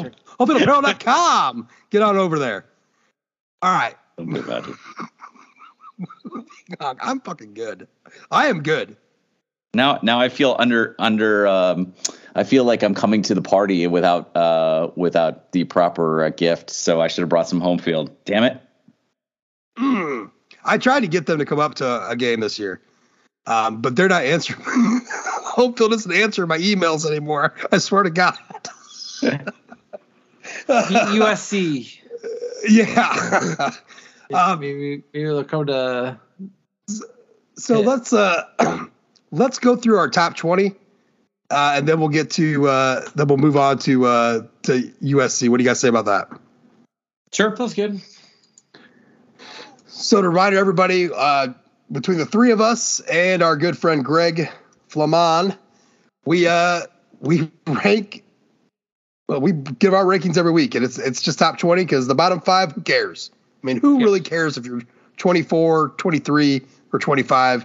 Uh, twenty-one. Who cares about deal, the twenty-first right? ranked team? No one cares about the twenty-first ranked team. Pro- probably not. Probably not. My twenty-first uh, so ranked team is this week is L S U. Jude, I think you maybe your rankings need some explanation.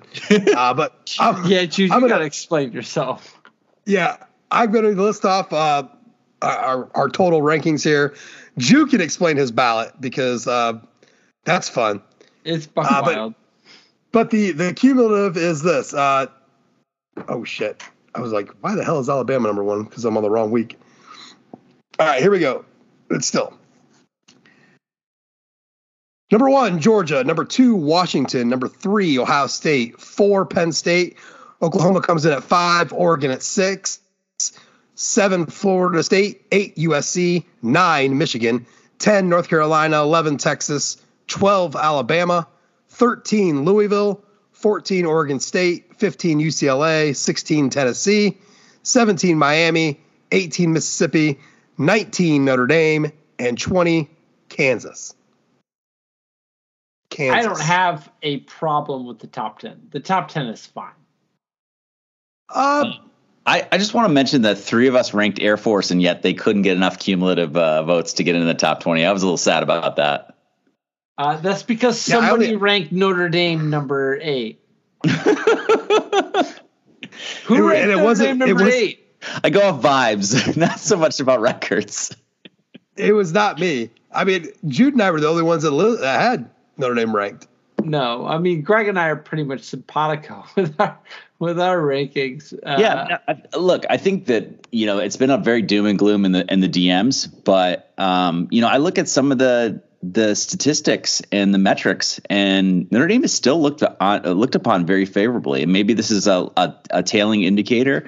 And in two weeks, um, you know, when they start winning again, they'll, they'll, um, you know, be going down my rankings instead of up. But, um, Why I, is I just find it, I just find it like Jude, really Jude is the wet blanket on this show. Notre Dame is a really good team. Jude is the wet blanket on this show. when it comes. Yeah, I know. It's, it's normally when it comes to world. And right? You have them at number eight. I, and I have them at number twenty. I don't it know. Is, ranked. I didn't rank them.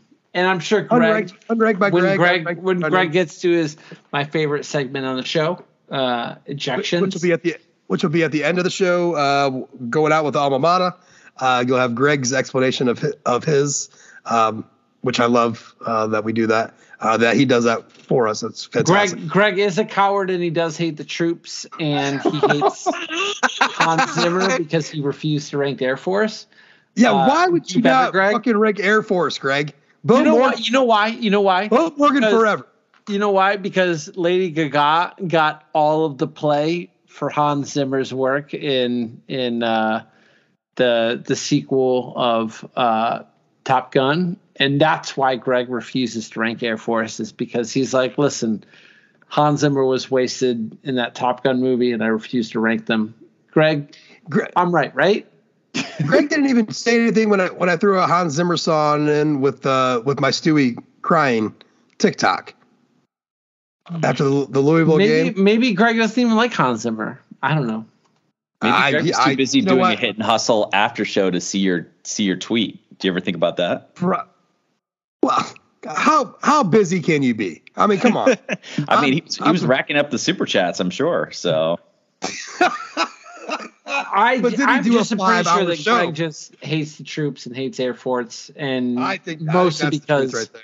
Yeah, I think that's the truth. Is that Greg it's, just it's that California, he was it's upset. That California mindset. It's that California mindset, and he was very West, upset that Hans Zimmer. It's that West Coast lifestyle. Play. Yeah.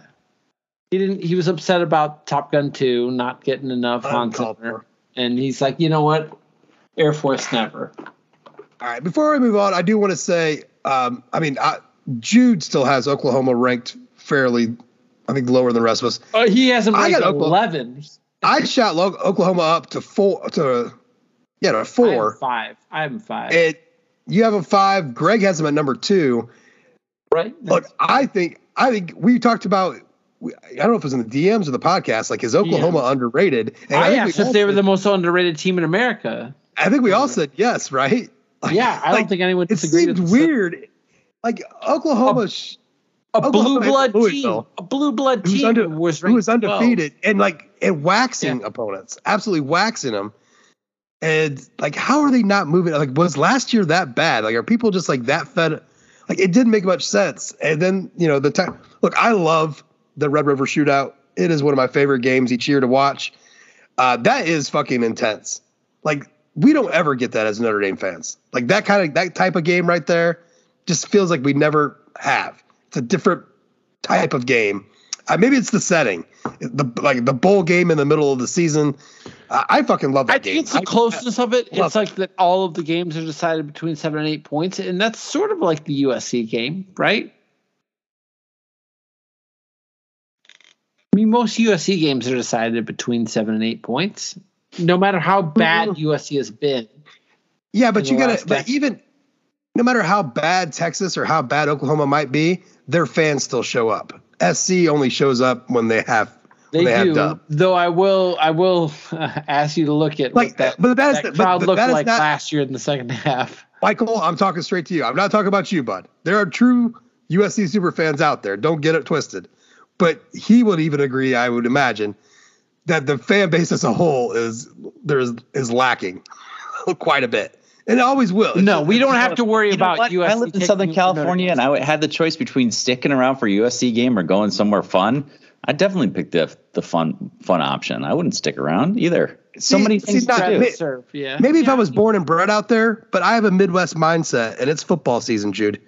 And I would, I would not put that. I would not put that second to nothing, especially. Yeah, that's that's exactly I, right. That's yeah, exactly U S right. There's so many people out there that were were born out there though, and have that mindset of just like, right. It's a beautiful day. Why would I waste watching this team for four surfing. hours? Yeah, yeah, yeah. I get it. I I don't blame them. I understand. Like you were, you were the product of your environment. Um, and my environment is like. But are it's you October, the product of your environment? Because Greg is the product of his environment. And he can't get the game, and he's willing to go to an ex-girlfriend's house, ex-girlfriend's, an ex-girlfriend's mother. mother's house to watch the Notre Dame game. Like I still, I still say I that she know. had pots for him, well, and he was course, enticed by brownies. Yeah, because Greg ran, you know, what, a four five forty. So of course she did. All right, moving on. Look, it is. I wanted to write the article, and and I've it felt like I had like time this week. All of a sudden, at the beginning of the week, I'm like, oh man, I got all this fucking time. I can get get a bunch of stuff uh, out, and I just didn't. uh, Louisville beat me down, but I really wanted to put an article out there that said, look, quit all your fucking crying, you fucking crybabies. Quit your bitching. It's fucking S C week. No matter what, how you feel about Marcus Freeman or Gerad Parker or any of this shit, none of it really fucking matters right now. It is Southern Cal week. There is only one thing that should be on our minds, and that's getting that fucking stick back with all those damn jewels on it. And like sponsored by DirecTV. And having U S C bring it out to the field and present it to us. Well, That's they won't. I want, they won't. I want, they won't do it because we don't. Right. I want. Uh, it's our fault. Uh, DirecTV will will present it at the at the, the end of the game, right? I mean, shit. We did this whole like national championship trophy thing after the fucking Navy game in Ireland, and you're telling me you can't, you don't have enough time uh, to like to to do something with a jeweled shillelagh? You took some worthless piece of fucking Waterford Crystal home and treated it like it was a, ch- I mean, look at the picks. Like that was treated like a national championship fucking ceremony, and that's okay. But not bringing out the stick. Give me a fucking break. I didn't, I mean, maybe it, look, okay. Sponsored content, whatever, but like, and, and maybe if that's your biggest gripe about it, then I think I agree. But like, I, I really didn't, I liked that graphic. I thought it was great. I mean, obviously the DirecTV. Oh, it was fun. The picture, the picture no, had a lot of. No, Jude, you can't. Josh, no, Josh, no, Josh, no. I, you listen, I'm just fucking. You know, shit I love trophies. On, I love trophies. So I you can't fucking shit on the shirt. The shirt for putting an explanation for every single like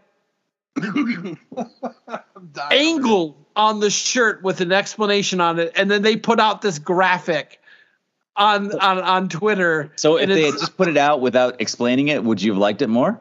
Yes. Oh, okay.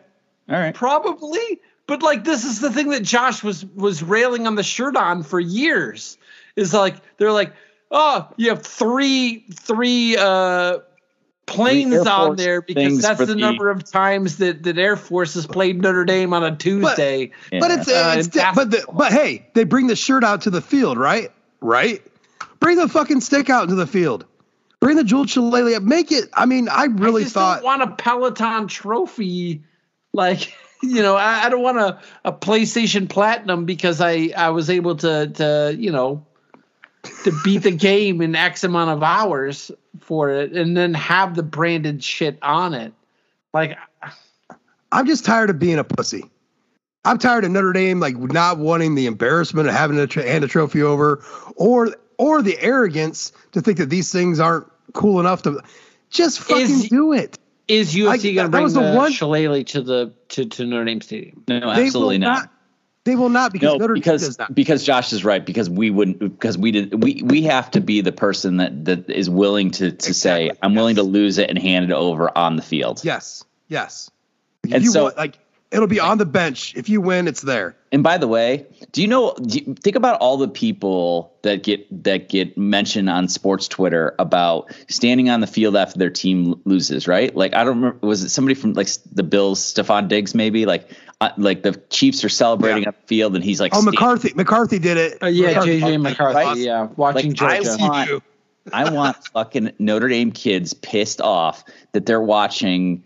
Um, you know, the John David Booties of the world, putting the shillelaghs over their head and being like, Carson Palmer, fuck you. They should I, be as mad about that as I am about every, every picture of yeah, Carson Palmer. Absolutely. That, that should put a cro- that should put a, like an extra anger. And so the next year you're just like, I am not going to get embarrassed about this again. In fact, I'm now on their home turf and I'm going to steal it back. And I'm going to prance around in the fucking Coliseum with in front of fourteen fans.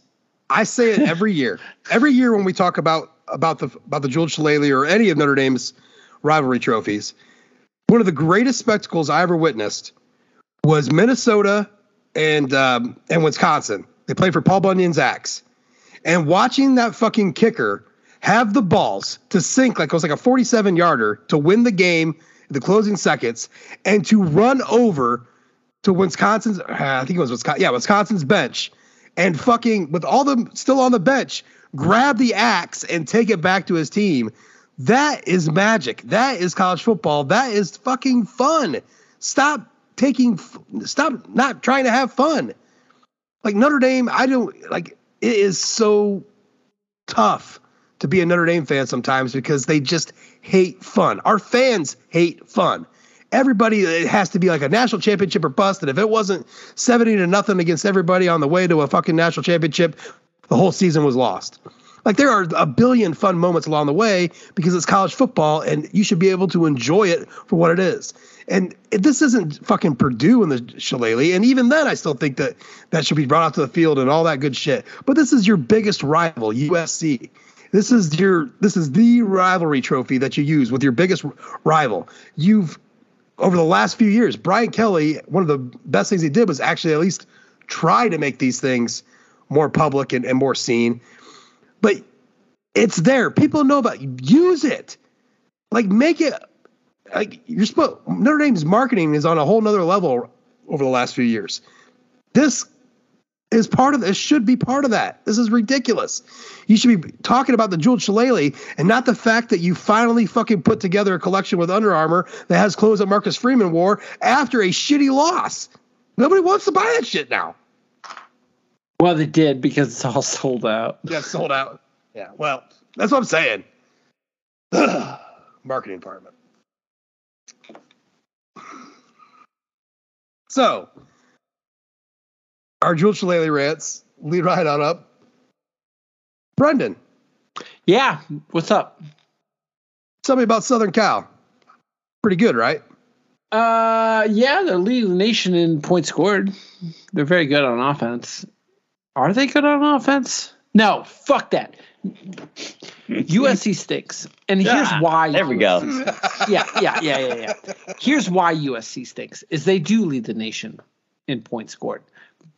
But their average scoring drive is sub three thirty. And that's what's causing them to have one of the worst defenses in college football. Um They're missing twelve tackles per game. Notre Dame's not that much better. I, I don't want to. I don't want to get away from that. But they are, I think, one hundred tenth in the nation in missed tackles per game. Um, when I look at this U S C team, and like, I'm trying to get into the right headspace post Louisville, right? But when I watch Louisville, it, or when I watch U S C. It makes it a lot easier. Um, here's why. Here's why they stink, and it's not just Alex Grinch, but it's also their offense.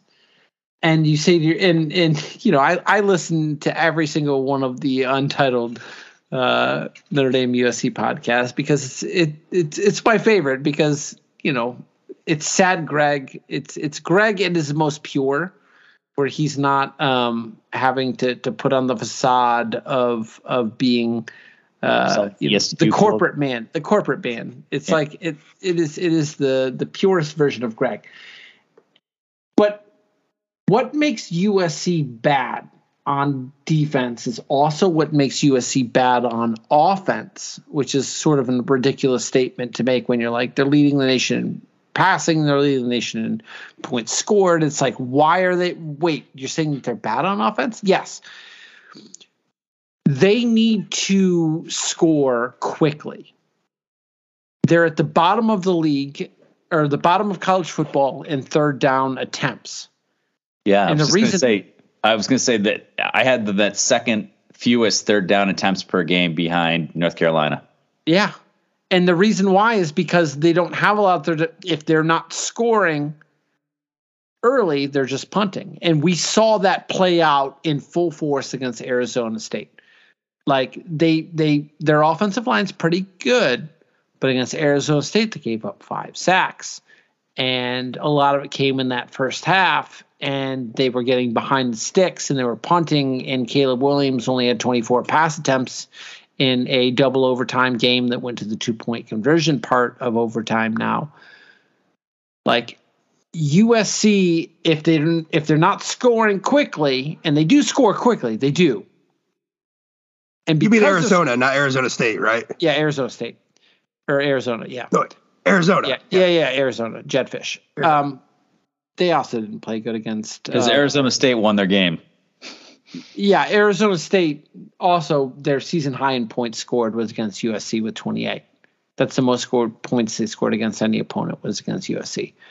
Um, yeah, their their defense is is a problem, and, and in large part it's because of their offense, is because they're scoring so quickly and they're putting this bad defense in a position where they have to continuously go on to the field. And if and if U S C's offense isn't scoring quickly, they're just not scoring. So that lends to a Notre Dame defense that's that's able to, I mean, they've held down everybody who's want to pass. Right? Every team that's um we we talked about Jack Plummer not being able to pass. Kyle McCord up until that final drive wasn't able to pass. They scored what ten points up until the final drive. Um, Duke wasn't able to pass. Notre Dame is able to to take away that component of it. And when when I look at what U S C wants to do, they want to be able to score and they want to be able to score in a hurry, and that puts their defense in a position. You know, not the greatest position. I don't think U S C's defense is as bad as it was last year. They do. They're in the bottom one twenty in in uh, tackles missed. Uh, they are sacking the quarterback at a higher rate than they were last year, and they're pressuring quarterbacks at a higher rate than they were last year. And they're able to actually stop teams from being able to run the football Uh, better than they were last year, but they're they're not tackling well, and they're folding late in the game, um, and, and a lot of that has to do with the confidence of this defense. They don't have any confidence. Go go Google up what U S C has to say about their defense, and they had a defensive player that's like, you know, what what about your struggles this year? They're like, I don't know, ask, ask uh, Alex Grinch. Like uh, this U S C defense. It's an immovable, usually say an immovable object versus an unstoppable force. Flip that script with with Gerad Parker and, and Alex Grinch. Like, Notre Dame needs to be able to control the clock, sustain drives. This is a team that you're going to be able to control the clock and sustain drives against. Um, they're in the bottom ten in um, time of possession. All of the teams that they've played in the Power Five have hit their uh, highest points scored against against U S C. So that that bodes well for Notre Dame. If there's a get-right game for Gerad Parker, it's going to be this one. My only concerns would be that they are very good at getting to the quarterback, both in terms of pressure and in sacks, and Notre Dame's had some problems with that in the last two weeks. But the fact that they're missing tackles, that that this team isn't confident in their defense and they're soft and they fold, bodes well for a Notre Dame team that's going to want to bring kind of a hard-nosed approach to the game. And that's probably why Notre Dame's a two and a half point favorite, right? So what what is it about Notre Dame's defense that you think is going to make this fundamentally less frustrating watching Caleb Williams dance all over uh, the field as he evades the linebackers? Containment. They're better at containing than they were last year. Okay. Yeah, I think I they did really bad. They were really bad at containing last year, and they are significantly better. And this will sound like this will sound like complete bullshit to some out there, but I don't believe that U S C is going to be as lucky in the non-flags thrown for holding as they were last year. Last year was there were many a plays. Yeah. I, look, I'm not. This isn't. This isn't the normal like oh the fucking. It was bad. Like Caleb Williams was running around. Like if your quarterback is running around on any team, running around behind the line of scrimmage for five to ten seconds, there is a hold somewhere. Yeah, and a lot of, a lot of times it gets called. They did not throw the fucking flags for that. It was bad the entire yeah. game.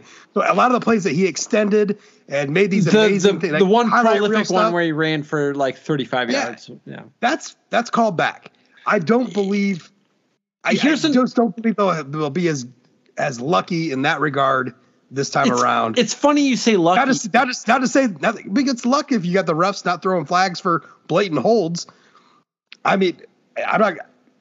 This it wasn't an A C C team. They weren't on. They weren't on the take. Yeah, yeah uh, no. I don't. I think it was Pac twelve. Was it Pac twelve for us? I don't know. If yeah, actually, when I mean, we agree that Caleb Williams will be the best quarterback we see all season, though, right? Absolutely. Yeah. Not even, not even a question. Here's here's the thing too with with U S C that I think differentiates themselves from last year's defense and this year's defense is that um, through their six games this year, they only have four interceptions and only eight total takeaways. They're not last getting. Year was a ton of takeaways. They're not. Yeah, they're not getting the puck clock um, to to borrow uh, on the first day of hockey.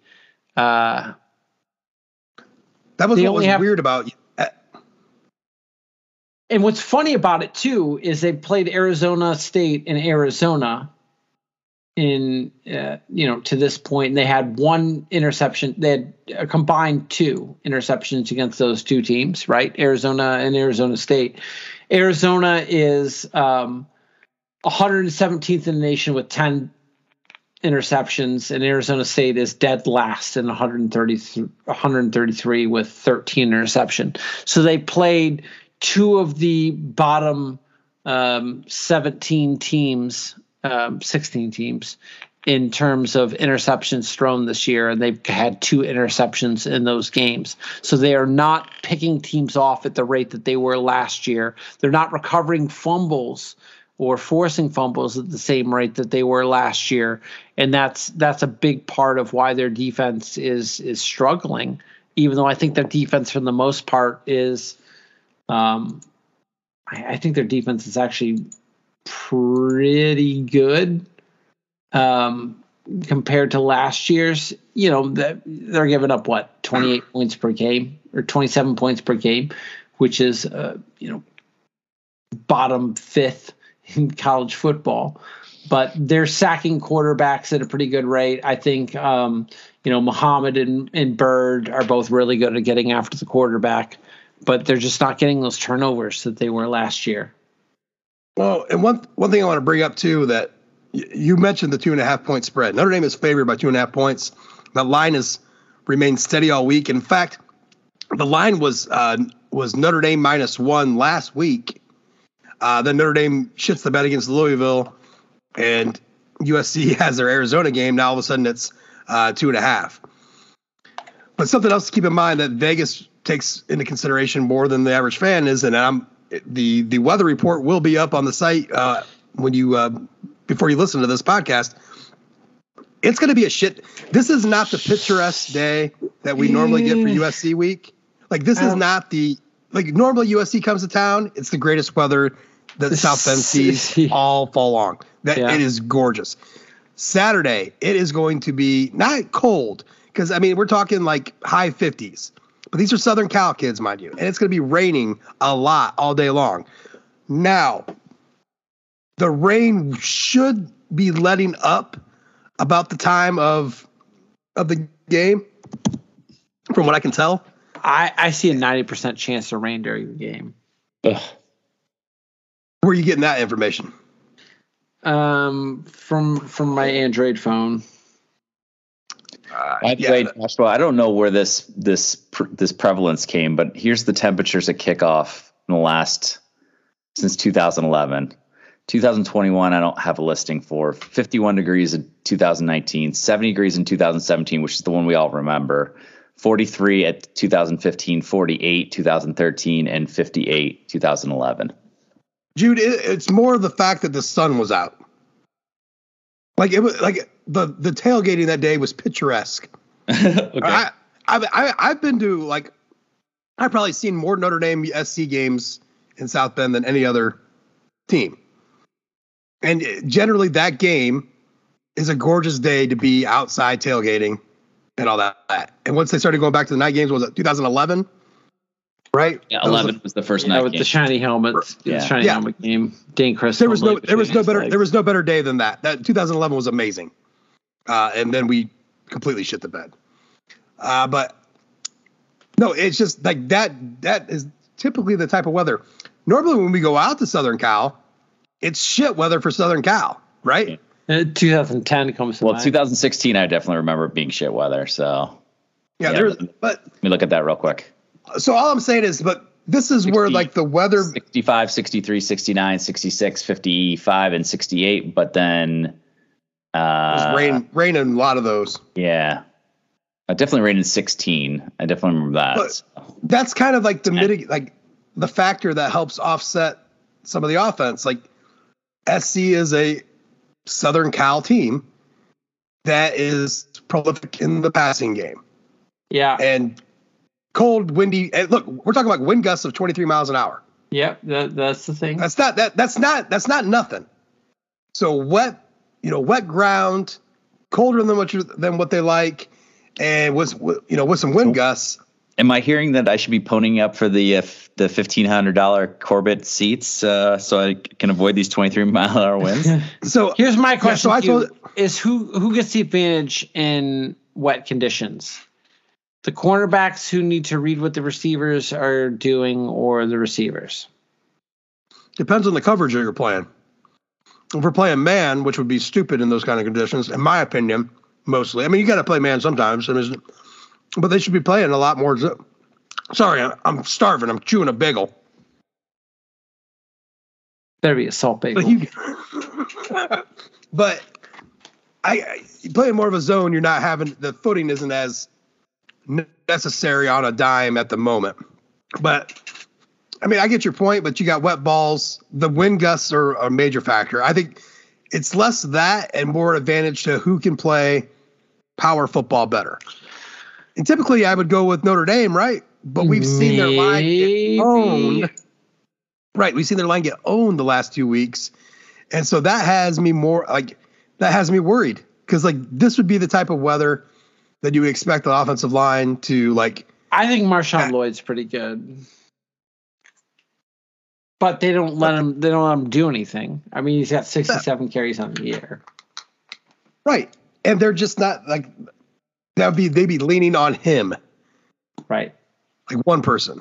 It would be like, one person too, because like right, so, Austin Jones gets some touches, but it's like a it's like a three to one ratio. Well, last year, Austin Jones killed us, so he did. He, he absolutely uh, fucking murdered us. He Tony Jones us. Tony Jones. Last year. Last year was like the complete opposite of what we thought.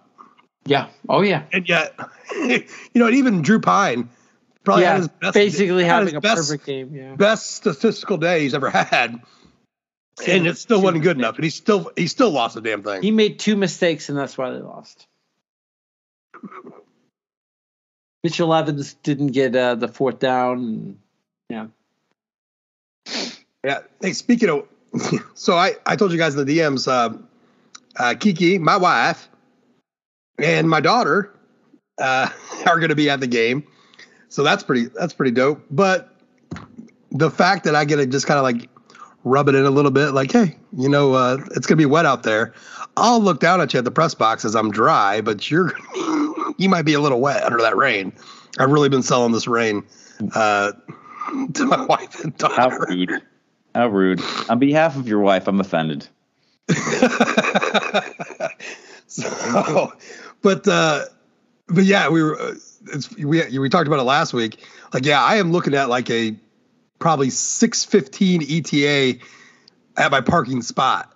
Like I, I kind of like been breaking it down like minute by minute, my Saturday. And that's if all things go well. Thanks. So I'll be, yeah, we'll be hauling ass. Uh, but, back to the game, like for all the stuff that we've seen, I mean, I think you, we really got to put it together like the last three weeks even, because even N C State showed some major weaknesses. Like we end up, I don't know, kind of lucking ourselves, like lucking out, like walking into some luck to to get those points against N C State. But I get, I guess Central was before that. But at any, at any rate, Notre Dame has not looked great. Uh, I throw three games with Ohio State. Uh, I'm losing my mind tonight. All that goes into consideration. Like there doesn't, like yes, Notre Dame's favored, but Eddie, you talk to any Notre Dame fan and tell them that we're favored by two and a half points, they will look at you like we are, like you are the craziest son of a bitch that ever lived. Like this, how much confidence do you have in this game at all? We're going to win. Jude, you are fucking Mister Opposite. all of a sudden, all of a sudden, I don't even, I don't even believe that's you, Jude. I believe Look, the Whorf effect kicked in, or the Mandela we, effect. I will be, I will be dressed. Well, I'll be dressed in appropriate rain gear, but I will have home field apparel underneath for sure. Um, I'll where are be, we meeting up? Where are we meeting up, Jude? Uh, anywhere you want, brother. I mean, let's let's let's go to the let's go to the tailgate that I was invited to, because it sounds like the spread's gonna be awesome. So, um, but I'll get with I'll get with you, and uh, and we will I will will us to victory and lose my voice, and it'll be magic. My so I'm so Dame, pumped up, Jude. Let me, I'm let so me fucking pumped up, Jude. Let me ask a question, Jude. Sure. If Notre Dame wins this football game, if Notre Dame wins this football game, is it is it worthy of a field storming? Oh no, no, no. Will God. They storm the field? No, okay. no. Right? I'm gonna tell you what, I think they would. I mean, kids are different these days, but I mean, I. If they storm the field, Jude, would you storm with them? If I'm close enough, hell yes. Would so? Would we? Would we be able to, to hog I, on the I've field? Told my story about this, right, on this podcast? No. My Which my story? freshman year, undergraduate freshman year, first game, defending national champions, Michigan. co-national champions, Michigan Wolverines. Oh. They win. We storm the field. And I don't storm the field because I think to myself, oh, there will be plenty of opportunities to do this in the next four years. Mm. See, was, it was after you left, Jude, because I stormed the field twice against Michigan. Yeah. In oh two and oh four. So we'll uh, see fam- you in the end zone. Fam- fam- famously with my... I'll be running around like a we'll crazy... See, we'll, see, wet. we'll see you on the end zone, Jude. And I'll probably have my my ten-year-old son on my shoulders, and we'll be running as fast as we can. Maybe maybe even picking up grass. Is that cool? Can we pick up some grass? Well, it's not real grass, and we'll have to ask Chipster. Really, it's okay. We'll have to ask Chipster. Chipster's the first one to, to meet us usually when we get down there. Absolutely, yeah. You you can pick up some uh, black beads. Like we should, we really should lean on on on him and see what see what he's got. Like hey, like. What can you spare? You got you got a patch of turf I can have? I, th- I still think Ugh. we got some lucky charms for that Cincinnati game. Dude, he was the one that told us that story, right? Yeah, he did. About the locker rooms? Yeah. So I, if we haven't told that story before, if you didn't know by now, Cincinnati, after they beat Notre Dame, had... numerous boxes of Lucky Charm cereal in their locker room that got tossed up and stomped on into the carpet inside the visiting locker room, which is not an easy thing That's to rude. clean up. They rude. fucking throttled the locker room. Throttled it. So even though Jude, or even though Brendan and I are back to being Cincinnati podcast adjacent, that still doesn't sit well. It will never sit well. Because that, that is some shit. And we have a friend who had to clean that up. It's bullshit.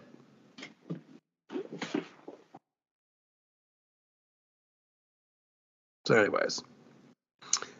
Uh, I... Do you want to do picks? I, I, yeah, let's get to picks. I was about to go off on a tangent, but that's fine. I don't need to preach. Or maybe I do. I'm just so fucking sick and tired of you fucking fans out there. Yes, we're not going to the college football playoff. Get over it. It's fucking done now. What are you going to do? Not watch? If you're that person, then you shouldn't be listening to this podcast. I, and you probably aren't. So maybe I'm preaching to the choir. You are preaching to the choir. But this is Southern Cal. If you can't get up for this shit this week, it's just like the players. If they can't get up for this game, then what the fuck? You, then take a walk. I mean, there's so many reasons why this doesn't work, right? But there's so many reasons why... That's what will make it so much sweeter when it does work. I'm just boxed to all of the mid, the midterm nonsense, to all the too many night games, too many ranked teams, too many this, that, seasons lost, yada, yada, yada. It's a perfect time to win a game, a big game. Let's fucking do it. Let's do it. And on that note, Jude, let's win a big game. Syracuse this is a big is, game. Syracuse is going to Florida State, Jude. Oh, boy. uh, what is the line here? Uh, oh, no. Did I not put – it's the only game I didn't put the line on because it was uh, it was kind of squirrely. Um, the line for this game, Syracuse going to Florida yeah, State. Now, hold up. Y'all, you're always seventeen and a half. seventeen and a half. You're always skipping past the results. Last week, yeah, it was a bad week. Jude had one right. It was it the was, one we all got right. It was the only one we all got right. It was Oklahoma. Yeah, we felt pretty good after that. I split, so it's not a slide because it was a fucking. It was even. There's no slide here, gentlemen. Uh, if you're below fifty-five percent in moneyline picking, you're sliding. A split is not a is a loss. I went two and four. You went three and three. Jude went one and five. And and I think most worrisome is was the game that we were all so confident about, that Colorado, Colorado. line. The Colorado game, yeah, really, really did not work out. No. Uh, I blame Fox. I blame. Um, I like. I blame. We had, we, had even, we didn't even mention the fact that Fox will be like no one cares. Big game, big noon. This is such a weird, weird pick. They announced it before Notre Dame played Louisville. And then Notre Dame lost to Louisville. Well, and then, and then U S C, U S C like was, it was a day, was a real too. And I think they're just like, you know what? Regardless, it's still going to be two ranked teams, right? And, yeah, and U S C, and, and they're we're, not we're going. In, they're not going to Oregon, Washington. So no, but uh, yeah, they'll be there. So Brady Quinn will be in the house. Um, so you can get all your if you, if you are looking for your side by side Brady Quinn, Sam Hartman uh, picks, they'll be there. I love the email too. Uh, if you want to talk to, you know, it's just uh, so when like game day comes and when, when, you know, obviously when, when these guys come, you get the email saying, if you want to interview the, the show personalities for that, like, I don't fucking care. Everything that they're going to say that uh, they'll say the on the only show. Time, I, the only time that we should have cared, Josh, is when Manti was there for, for Clemson. Yeah. Yeah. That, that, did, yeah. We didn't go, we didn't, We sat in our seats, didn't we? When they said he's open for questions and everybody fled the press box to go to where he was at, Brendan and I sat like, we're good. Like they'll, they'll write the story that needs to be written. We're I'm good here. It's the beauty of my job. I get to pick and choose what I feel is important at the time. And if someone else is going to write the story, why, why should I write it? It's like Pete Sampson's a better writer. Pete Sampson's a better writer. If he's got this, he's got this. Jude, will you write me the story of Florida State being favored by seventeen and a half against Syracuse at home? Uh, Have the I've, wheels fallen off? What What in the world makes me think that Syracuse can keep this game close? I don't know. You're the expert. You're the my man. Expert. Yeah, I. I, I just, Florida State has to have a stinker, right? They have to have a they've stinker. They've had stinkers. Well, Boston they College. Gotta, mm, I mean, Boston the defense College. Is probably the most suspicious thing about Florida State. But I don't know, man. They're just it has not looked good in Syracuse land. Yeah, I can't. I don't think I could, in good faith, think that Syracuse can cover this. So, give me Florida State. Josh, do you feel like Syracuse can cover this? I don't, but I'm going to still pick them. Good for you. I, I, I love big spreads. I mean, like, like I was saying, like I was living and dying on the Ohio State Maryland score, but also I guess at the time too, it was important for, for Notre Dame that Ohio State wins. Uh, but I was living and dying off of that spread. Uh, this is the biggest spread we have to pick this week, right? Yes. So most points, yeah. So I'll take Syracuse. It's the most points we're going to get in the game this week, so sure. I'm going to acquiesce to the uh, Syracuse expert, Jude Seymour, and I'm going to take Florida State because I think this is uh, when Josh's slide, Josh's slide begins. So I think that's all we can hope for, Brendan. That's all we I can think hope. So too. Um, L S U hosting Auburn, eleven point favorite. I'll I'll put it out there. I don't understand how you can take L S U with the spread that big with how their defense is played this year.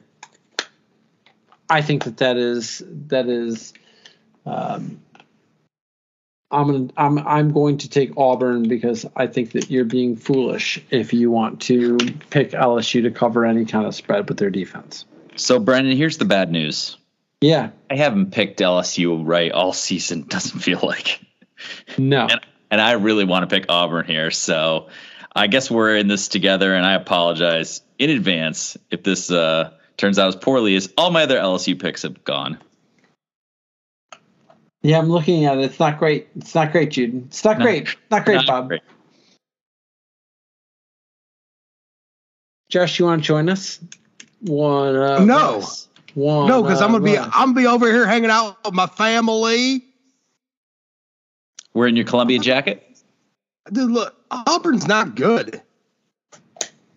They're not good. L S U's defense is trash. I get it. I get it. I understand.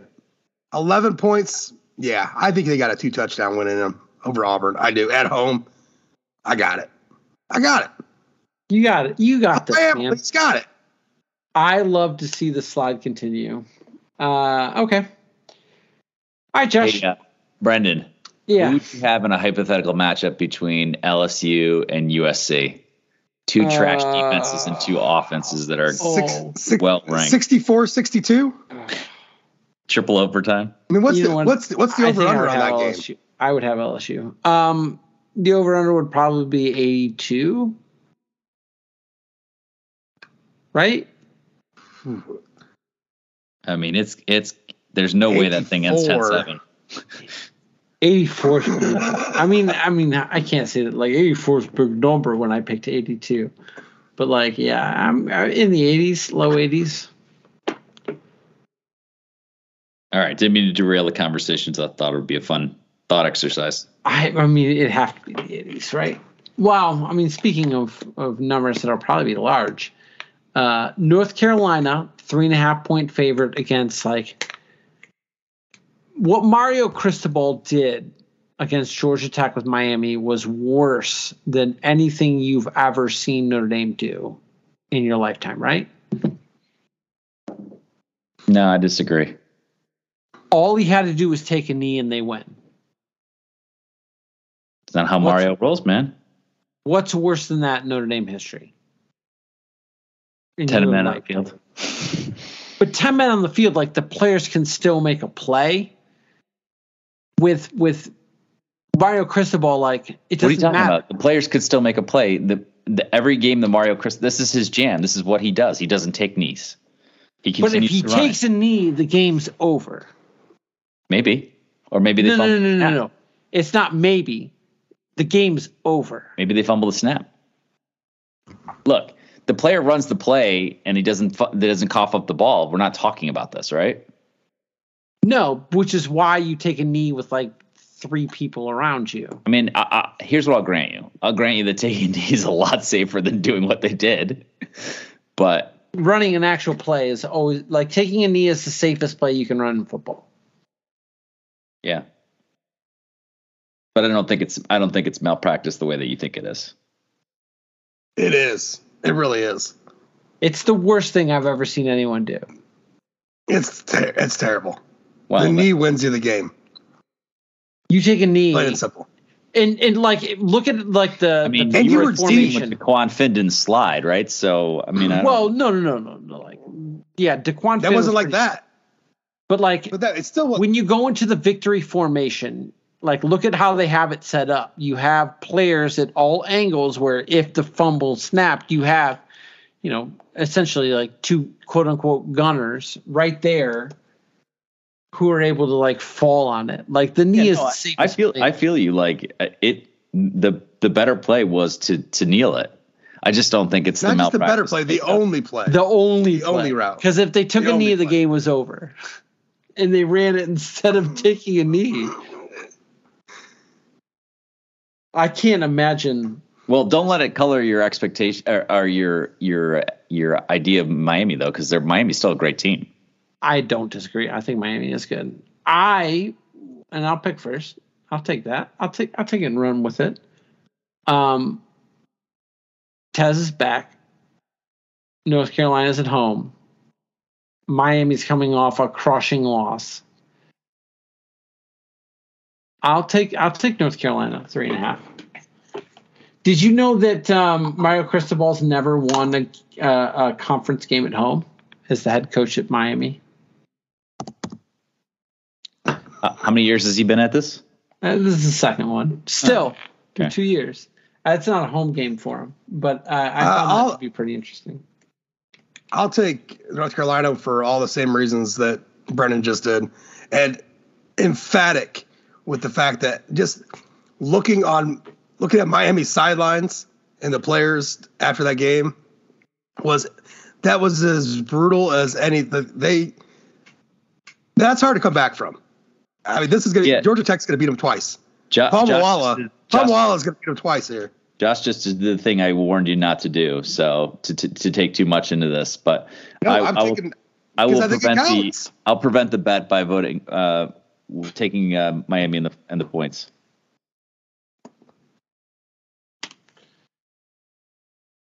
Okay, so the next one is the which one loss Pac twelve team is real. I don't D J like Uiagalelei. I don't like that statement at all. Because I think both teams are real. I think both are real as well. But which one's real? I can see I can see them. I can touch them. I can smell them. They're real. Which is the realer of the of which is the realest of the real? Oregon State with D J Uiagalelei or Chip Kelly and that U C L A defense.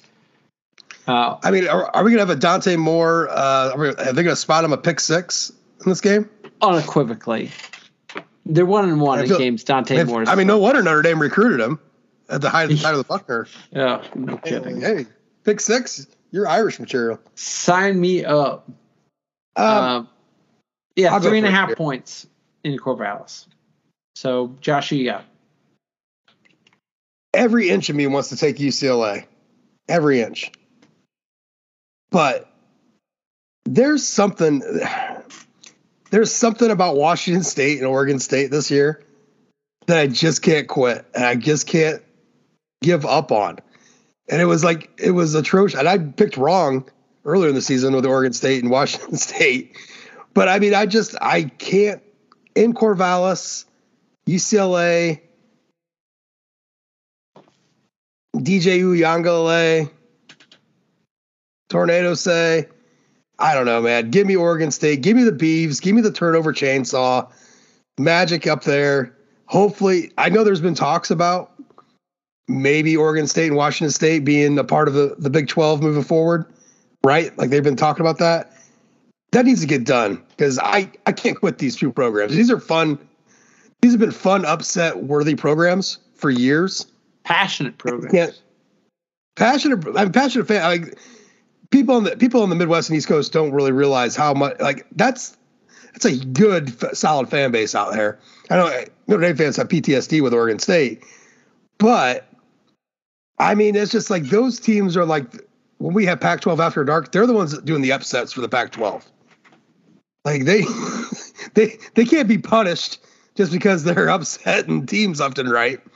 Uh, but anyways, I, I can't quit you, Oregon State. Jude?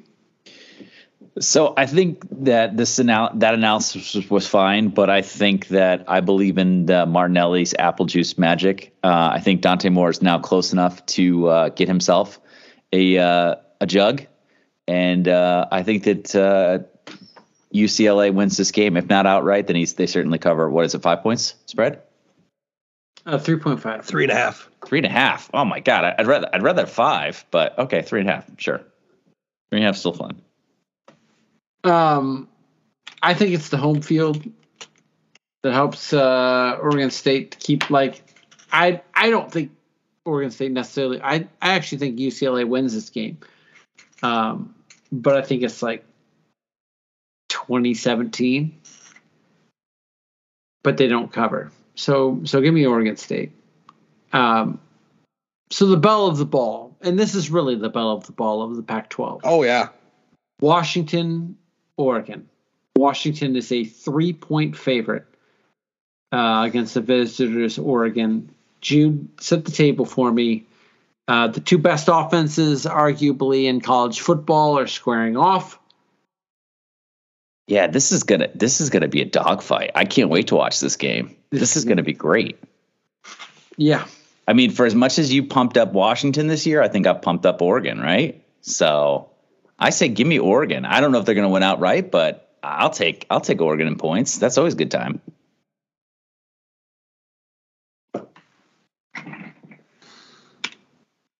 What? I've had a. a I believe in Washington. I believe in Michael Penix Junior Three points. This isn't Washington, right? This is a home game for the Huskies. Yep. Yeah, yeah, yeah. I'll go ahead and take Washington. I, I mean, I think this is going to be a great fucking game. Um, we're talking like thirty-six, probably thirty-six thirty, thirty-six thirty-one. I like the fact that I'm getting there's no hook. That's that's just three. So I feel pretty I think Washington's gonna win this game. And if they win it thirty to twenty-seven, I feel pretty good about. So I'll take Washington in this spot. Um, yeah. Washington. Uh, God, guys, I am either going to really rue this week or be cleaning up against y'all. So, holy cow. Oof. We got no bets. We got no bets right now. I know. We, we have not. We have no agreement. Which is probably good because we uh, we got our we got our shirt taken from us last week, right? Well, one for four, yeah. Yeah. um, Joshua, Notre Dame, two and a half point favorite, U S C. Hit me. I still cannot believe that this line is real. I can't. I re- I refuse to believe it. It. You're it the lady like on set. The plane pointing at the line. I, it is. That motherfucker right there is not real. Uh, I just don't have those those genes. And yet, at the same time, this game. I, I don't think this game is going to be close. I think it's going to be a blow. I, it's going to be a double-digit win one way or the other, either S C or Notre Dame. I just I don't feel that that these two will have a a a uh, historic battle in front of them. I think it's going to all of a sudden the the wind's going to turn and one team's going to take over. Um, I'm going to just go ahead and choose to believe that's going to be Notre Dame based on nothing, based on opposites, based on the CERN particle accelerator, based on whatever. That's all. That's all I got. Uh, I'll go ahead. Notre Dame's going to win this game. Ah, shit. How, how many points can they score against this defense? Hard to say. Uh, let's go ahead and say thirty-eight thirty-one. Close. Yeah, I have a, I have a uh, forty-one thirty-one. So I already said that Notre Dame was going to win, and I'm willing it into existence. So let's fucking go. Let's fucking go. Um, if you had asked me on Sunday what I thought the, the game would have been, uh, would be significantly different than it is. But now with some analysis and, you know, the hangover sort of cleared out, uh, I don't think either team scores thirty, man. I think it's that. That's, I that's think it's an excellent point. I think it's like twenty-seven twenty-four. I think Notre Dame ends up winning this game by a field goal. And I think that it could be a Schrader. situation where Schrader is making Jude sitting in the stands, his sphincter. You couldn't, you couldn't, you couldn't fit. If you put, if you shoved a piece of coal up Jude's a needle, ass, a diamond you couldn't would fit. Come out. A dime would come out. You couldn't fit a, a needle through Jude's asshole as Schrader's lining up for the field goal. I think that with the weather being bad, that it keeps it low. I think Notre Dame wants to wants to control time of possession. U S C can't control time of possession uh, just by nature of their offense. Uh, but Notre Dame's able to force some three and out, uh, some timely three and outs, and is twenty-seven twenty-four. Sounds about right to me. So uh, I think Notre Dame wins this game. It's. it's Very close, not high scoring. Uh, if you can take the under in this game, and that's that's the picks. Was the over under is what fifty-three and a half, fifty-two and a half? Um, the over under is sixty-three. Take the under, man. Oh, oh, I was thinking of last week's line. Last week's line was. I'm looking at E S P N right now just because it was the quickest one to get to, and they have Notre Dame with the line at three. Hmm. That's a I don't believe. I don't like that. Uh, well, we're betting at two and a see, half. Uh, so. uh, yeah, DraftKings. Uh, they don't like me. Where are they at? Christ, they're on the front page they normally are. Aren't you now? Um, I think DraftKings got it at, still has it at two and a half. Yeah, that's what that's what I'm going to lock us in at.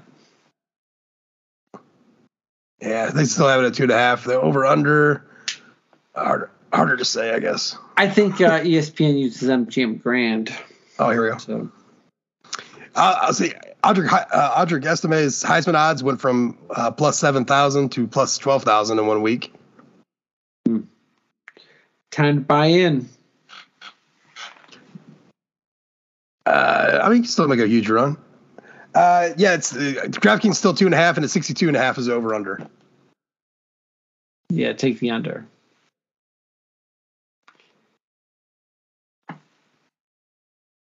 That's sound. Man, it feels like we get got a, a lot done in a short amount of time tonight. That's how we roll, man. Is it? We either get a lot done in a short amount of time, or we get nothing done in a lot of time. Uh, we could have talked about it. You missed a really good soaking conversation, Brendan. That was a that was a nothing my, account my, a lot of time. My wife said that she almost peed her pants listening to it in the car.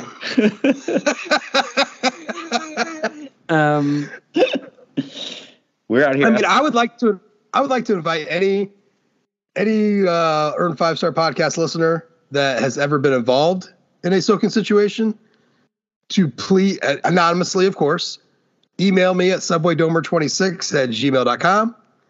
You can email me your experience, and uh, we'll talk about it on the podcast. I'll keep it anonymous, no names.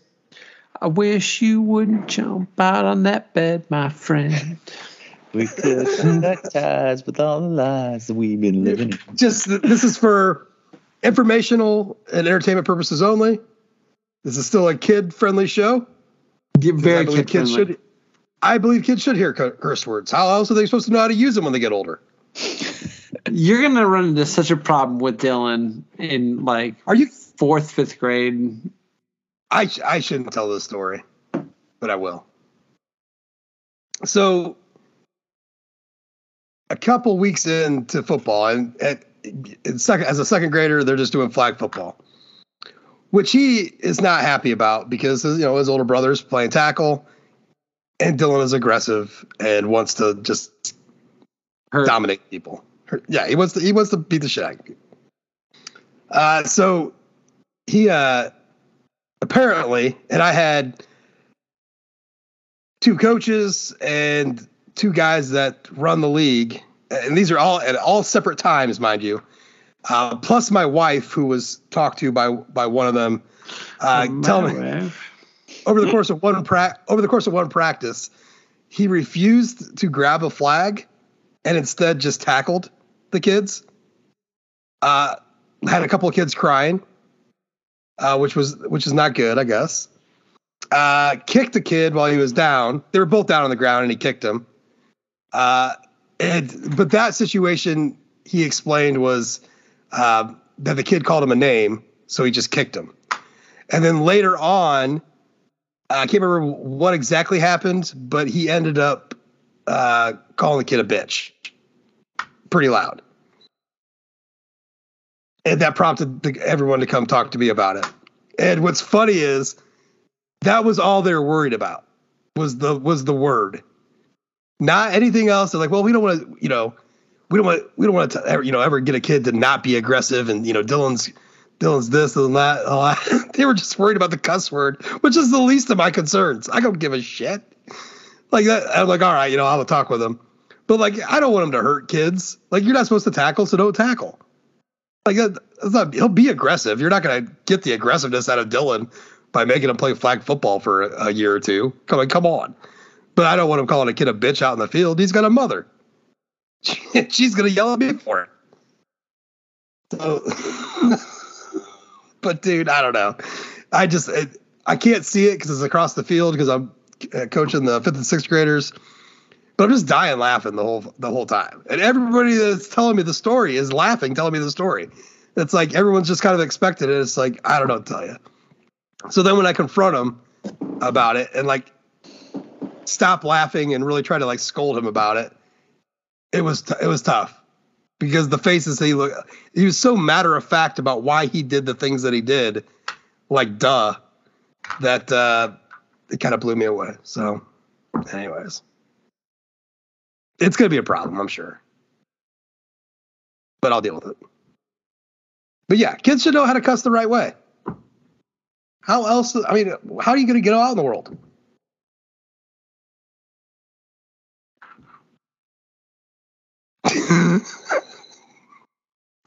Couldn't agree more. See, there you go. There you go. All right. Uh, all right, well, I guess that's it. I, I mean, I... spilled the beans about being a terrible parent um, whose kids love him dearly. So I can't be that terrible. Uh, but uh, Jude, what do you got left in the tank? Um, I'm just going to use my time for uh, a little bit of a more personal plea. Uh, it's the same plea I've been making for the last couple of weeks. I'm still on the lookout for three uh, U S C tickets. I do plan on attending. I have been watching the, the prices like a hawk. They are going down. Uh, if someone finds themselves in a situation where they're looking to unload some tickets, uh, hit me up on uh, Twitter. Let's talk. Let's see if we can't make a deal. Get Jude those tickets. We got a jersey for Brendan. And if you just have three Corbett Club tickets just lying around, they're just going to go waste. I mean, I'll even throw you five hundred bucks for each one of them. I think, I mean, I feel like that's generous, right? So... Brendan, didn't we accidentally walk into there one day? And nobody said a word to us? No, nobody said anything. Am I remembering right? Like, we got yeah. off the elevator on the wrong floor. Yeah. We just we started just, walking. I was like, we oh, just started shit. walking. And, and everyone just, we should have got some drinks. We should have been there until we couldn't be there. We could have had gin and tonics for days, man. oh, I would Like, I'm just going to sit here and whip out the laptop. Because there was, like, a lounge area right in front of there, right? Like, there wasn't even... A, like seats, like between the two spots. Yeah, it was, just, it was just like bar and then and then seats. What was that? The Cincy game? Uh, yeah, I think so. Okay, yeah, we would have. I think we were. I think we were too sad. I think we were too sad to take advantage of it. Well, I mean, this is before the game. So at the point, yeah, at the at the time, I don't think we were sad yet. No, no. Uh, but we didn't realize that we needed those gin and tonics. A lot of them. Brendan, what do you got left in the in the tank? Oh man, um, yeah, I think I've heard the full gamut of emotions. Um, I don't think I could have been lower. I have serious questions about whether or not Marcus Freeman is the right coach for this football team, and obviously, I have questions about Gerad Parker, and it kind of goes hands in hand whether or not Marcus Freeman is the right coach. And you can say whatever you want about Ludwig, Andy Ludwig, or uh, whatever being the hire, but the fact is, is that he only brought in two outside candidates before he went in and just decided Gerad Parker was the hire to be. I don't think Andy Ludwig was the hire would have been any better than we would have with, with Gerad Parker. You can look at Utah's offense, you know, starting quarterback being out notwithstanding, it doesn't matter. And that was an op- that was an opinion you had during at this the time. Too. Yeah. yeah. Um, I I just don't I don't agree with with the sort of offense that this that he wants or the game plan that he wants. And he had comments today, or was it yesterday? Um, I don't know. It, it blends together for me, um, where he was like, I don't have any problem with the play calling. We just need to simplify things. And I have problems with the play calling. It was atrocious. And you can simplify things, and, and it doesn't matter. You're still averaging eight point, eighteen point three points per game in the in the last three, and you're sub thirty-three percent uh, on third down. Uh, five of your eleven third down conversions in your last three games came against Ohio State. So in the last two games, you've converted six third down conversions. That's not going to get it done. Um, but having said all of that, and th- that sort of like doom speak, um, you beat Ohio, you beat U S C this week, and you go one and one versus Riley. You don't let your, your rival get up on you two nothing. You end there. Sort of, I don't know, essentially you would end their national title hopes uh, looking at the rest of their schedule. But um, you can get right this weekend, and then we can be playing for a New Year's Six bowl game, which I guess is fine. But um, you, you have – this is this is a must-win for Marcus. This is absolutely a must-win for Marcus. Um, so I'm excited about this weekend. I think that that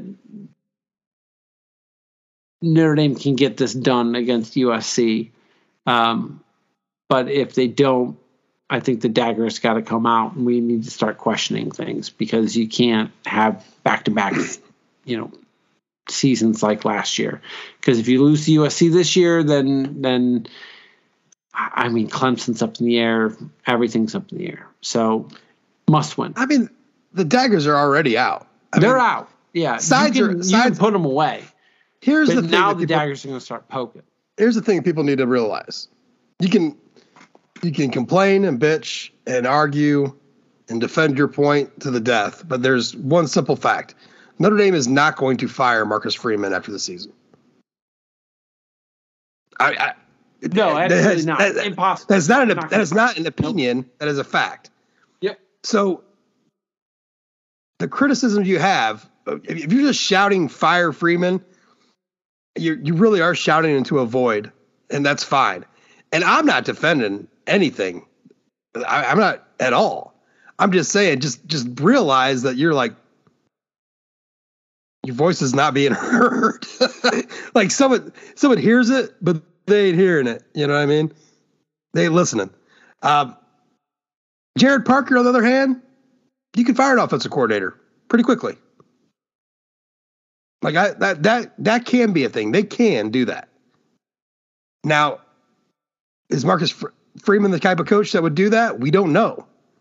Um, and we don't even know if Pete, Pete Bavacqua is going to be the type of athletic director that would force that decision on Marcus Freeman. But it is not good. And it's not just Gerad Parker. The wide receivers are producing. So what's, you know, Chancey Stuckey, what are you up to? The offensive line has regressed throughout the season. Joe Rudolph, what are you up to? None of the, I mean, this is, this is a staff that just has not, offensive staff that has just not produced great results. I don't, I don't know why I don't have anything bad to say about Geno, but I don't right now, I guess. I mean, the, Sam Hartman's still kind of a one read quarterback. I, I would hope that you could coach coach him to have more than one read. So there you go. Uh, but yeah, Mar- Marcus Freeman's not going anywhere. So just making sure y'all realize that. But that also doesn't mean like you have to like cozy up like he saved your life either. He's a handsome man. I get it. But you don't have to like run to his fucking defense. I'm sure the the giant home, the beautiful wife, and the loving children uh, are comfort enough for him that he doesn't need you going to bat for him on Twitter or on Instagram or on TikTok or whatnot. I don't know. Just, it just seems strange to, to defend like the atrociousness that we saw down in Louisville. Like, it's okay to critique something that's wrong because it's wrong. You don't have to just take a side, or you don't have to take a side because that's your side. Fuck that. Have an opinion based on real shit that you see. Um, and then you can have a real conversation. If you're just defending something because that's what you like, I don't know. Uh, but there's a, it, it's get, it's starting to get nasty. And it, it reminds me of two thousand sixteen a lot. But like on steroids, and it's about. To, I think we're one we're one loss to U S C away from it being really bad. So hopefully we get this win. Is that fair, you guys? Is that you think? Let's win them all. Yeah, fuck it. Let's win them all. I mean, goddamn it, go watch Major League. I mean, I hate the Indians too, but that movie's fucking great. Win the whole fucking thing. I mean, we can't do that. Maybe we can win the rest of our games and not get moved to Miami. Did you guys see the? I I retweeted it. It was last week. I think it was last week when we were recording a podcast. I retweeted it. That baseball uh, uh, video montage thing of like of baseball movies. I don't think so. Hmm. Yeah, I, I think I retweeted while we were recording yeah, last you, week. You retweeted it. It's like five minutes long. I didn't I it's, didn't queue it up, but it looked epic. It's it is excellent. It is epic. Uh, two things. Number one, could have been uh, they could have used a Hans Zimmer score. Would have been would have worked out. Uh, but the second thing is not enough Major League in there. There are three Major League movies, and I probably only saw two or three clips from those. I saw more clips from fucking The Rookie in that mo- in that montage than I did Major League. Oof. Which was weird. Which was weird. Just saying. It's good. It's really good. There's a lot of good baseball movies out there. And Kevin Costner's in half of them.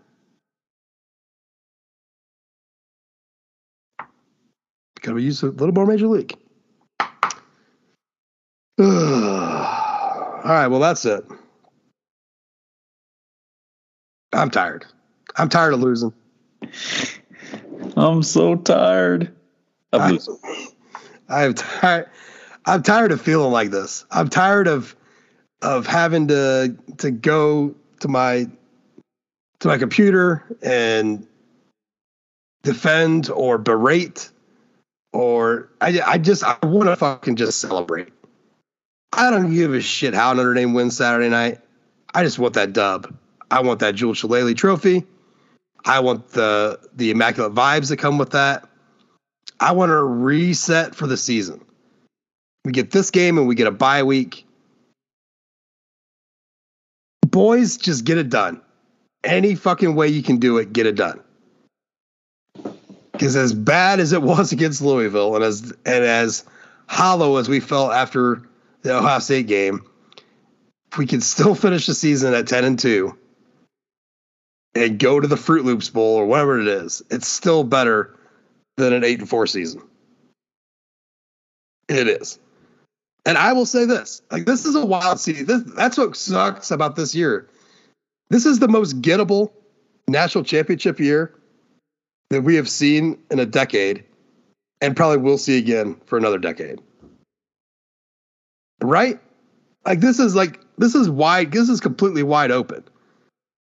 And we were supposed to be in that mix. And it is October eleventh, and we are not in that mix anymore. God damn it. Ugh. For Jude, for Brendan, for everybody over at One Foot Down, thanks for listening. And as always, go Irish. Hello, everyone, and welcome to the Earn Five Star Podcast Top twenty for Week seven. I am Greg Flamong, and we're uh, going to do our Week seven uh, Top twenty here. Love this segment. It's great fun. It's not going to be a great fun for Notre Dame fans um, because there's an unfortunate thing that has to happen that happens every week to some poor team, and, and unfortunately Notre Dame is one of those teams. So let's get over it. Let's go over the Top twenty, and we're going to go a little bit on Jude here. Uh, what's going on with his with his rankings? Um, they're ridiculous. Miami at five, just an abomination. It's an abomination. Um, they didn't. He didn't drop him. He actually raised him. He raised him to four. Excuse me. Jude raised Miami to number four, making a mockery of the entire process. Oklahoma at eleven. What's going on? How is Oklahoma at eleven? Well, Florida State at eighteen. Missouri, after just getting absolutely, you know what? L S U unranked, Missouri ranked. What's going on with Jude? What's going on, Jude? He he needs to be held to account. I hope uh, I hope the boys do a good job of holding him to account, because this, I understand the process, but this is unbelievable. Okay, we've got week week. Let's go back over week six. Georgia at one. Listen, no, mo- we're no longer monitoring Georgia. Georgia's done being monitored. Um, they're they're fine. What was it, fifty-one to thirteen? They're they're fine. They finally played a good team, and, and they and they walloped them. They beat the crap out of them. So we're done monitoring Georgia. They're fine. They're going to stay at one. Texas at two. Everyone knows the rules. If you're ranked and you play a ranked team, and they're ranked higher than you, and you beat them, then you go to where they were. Um, so uh, Oklahoma goes to two. Texas goes to seven. It's not an ejection. Um, but that's that's the way it works. Uh, last week, Washington at three, Florida State at four, Ohio State at five. That's all staying. Oregon at six. That stays. Penn State at eight. That stays. Notre Dame at nine.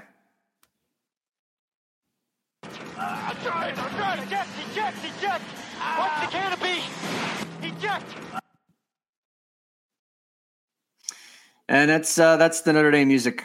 It's an ejection for the Fighting Irish. It's a terrible, it's a terrible performance. You can't stand for it. You can't have it. Uh, if it was any other team, we'd be crushing them. And I'm absolutely just you got to you got to hold them to account. That's not okay.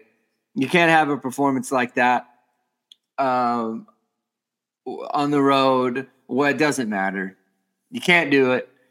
Uh, nothing looked good offensively, like literally nothing except for the walk-on receiver who might be their best receiver and made like probably the most impressive play this year.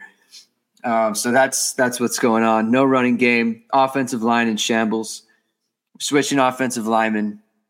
You know, we're we're taking the center out for reasons unknown.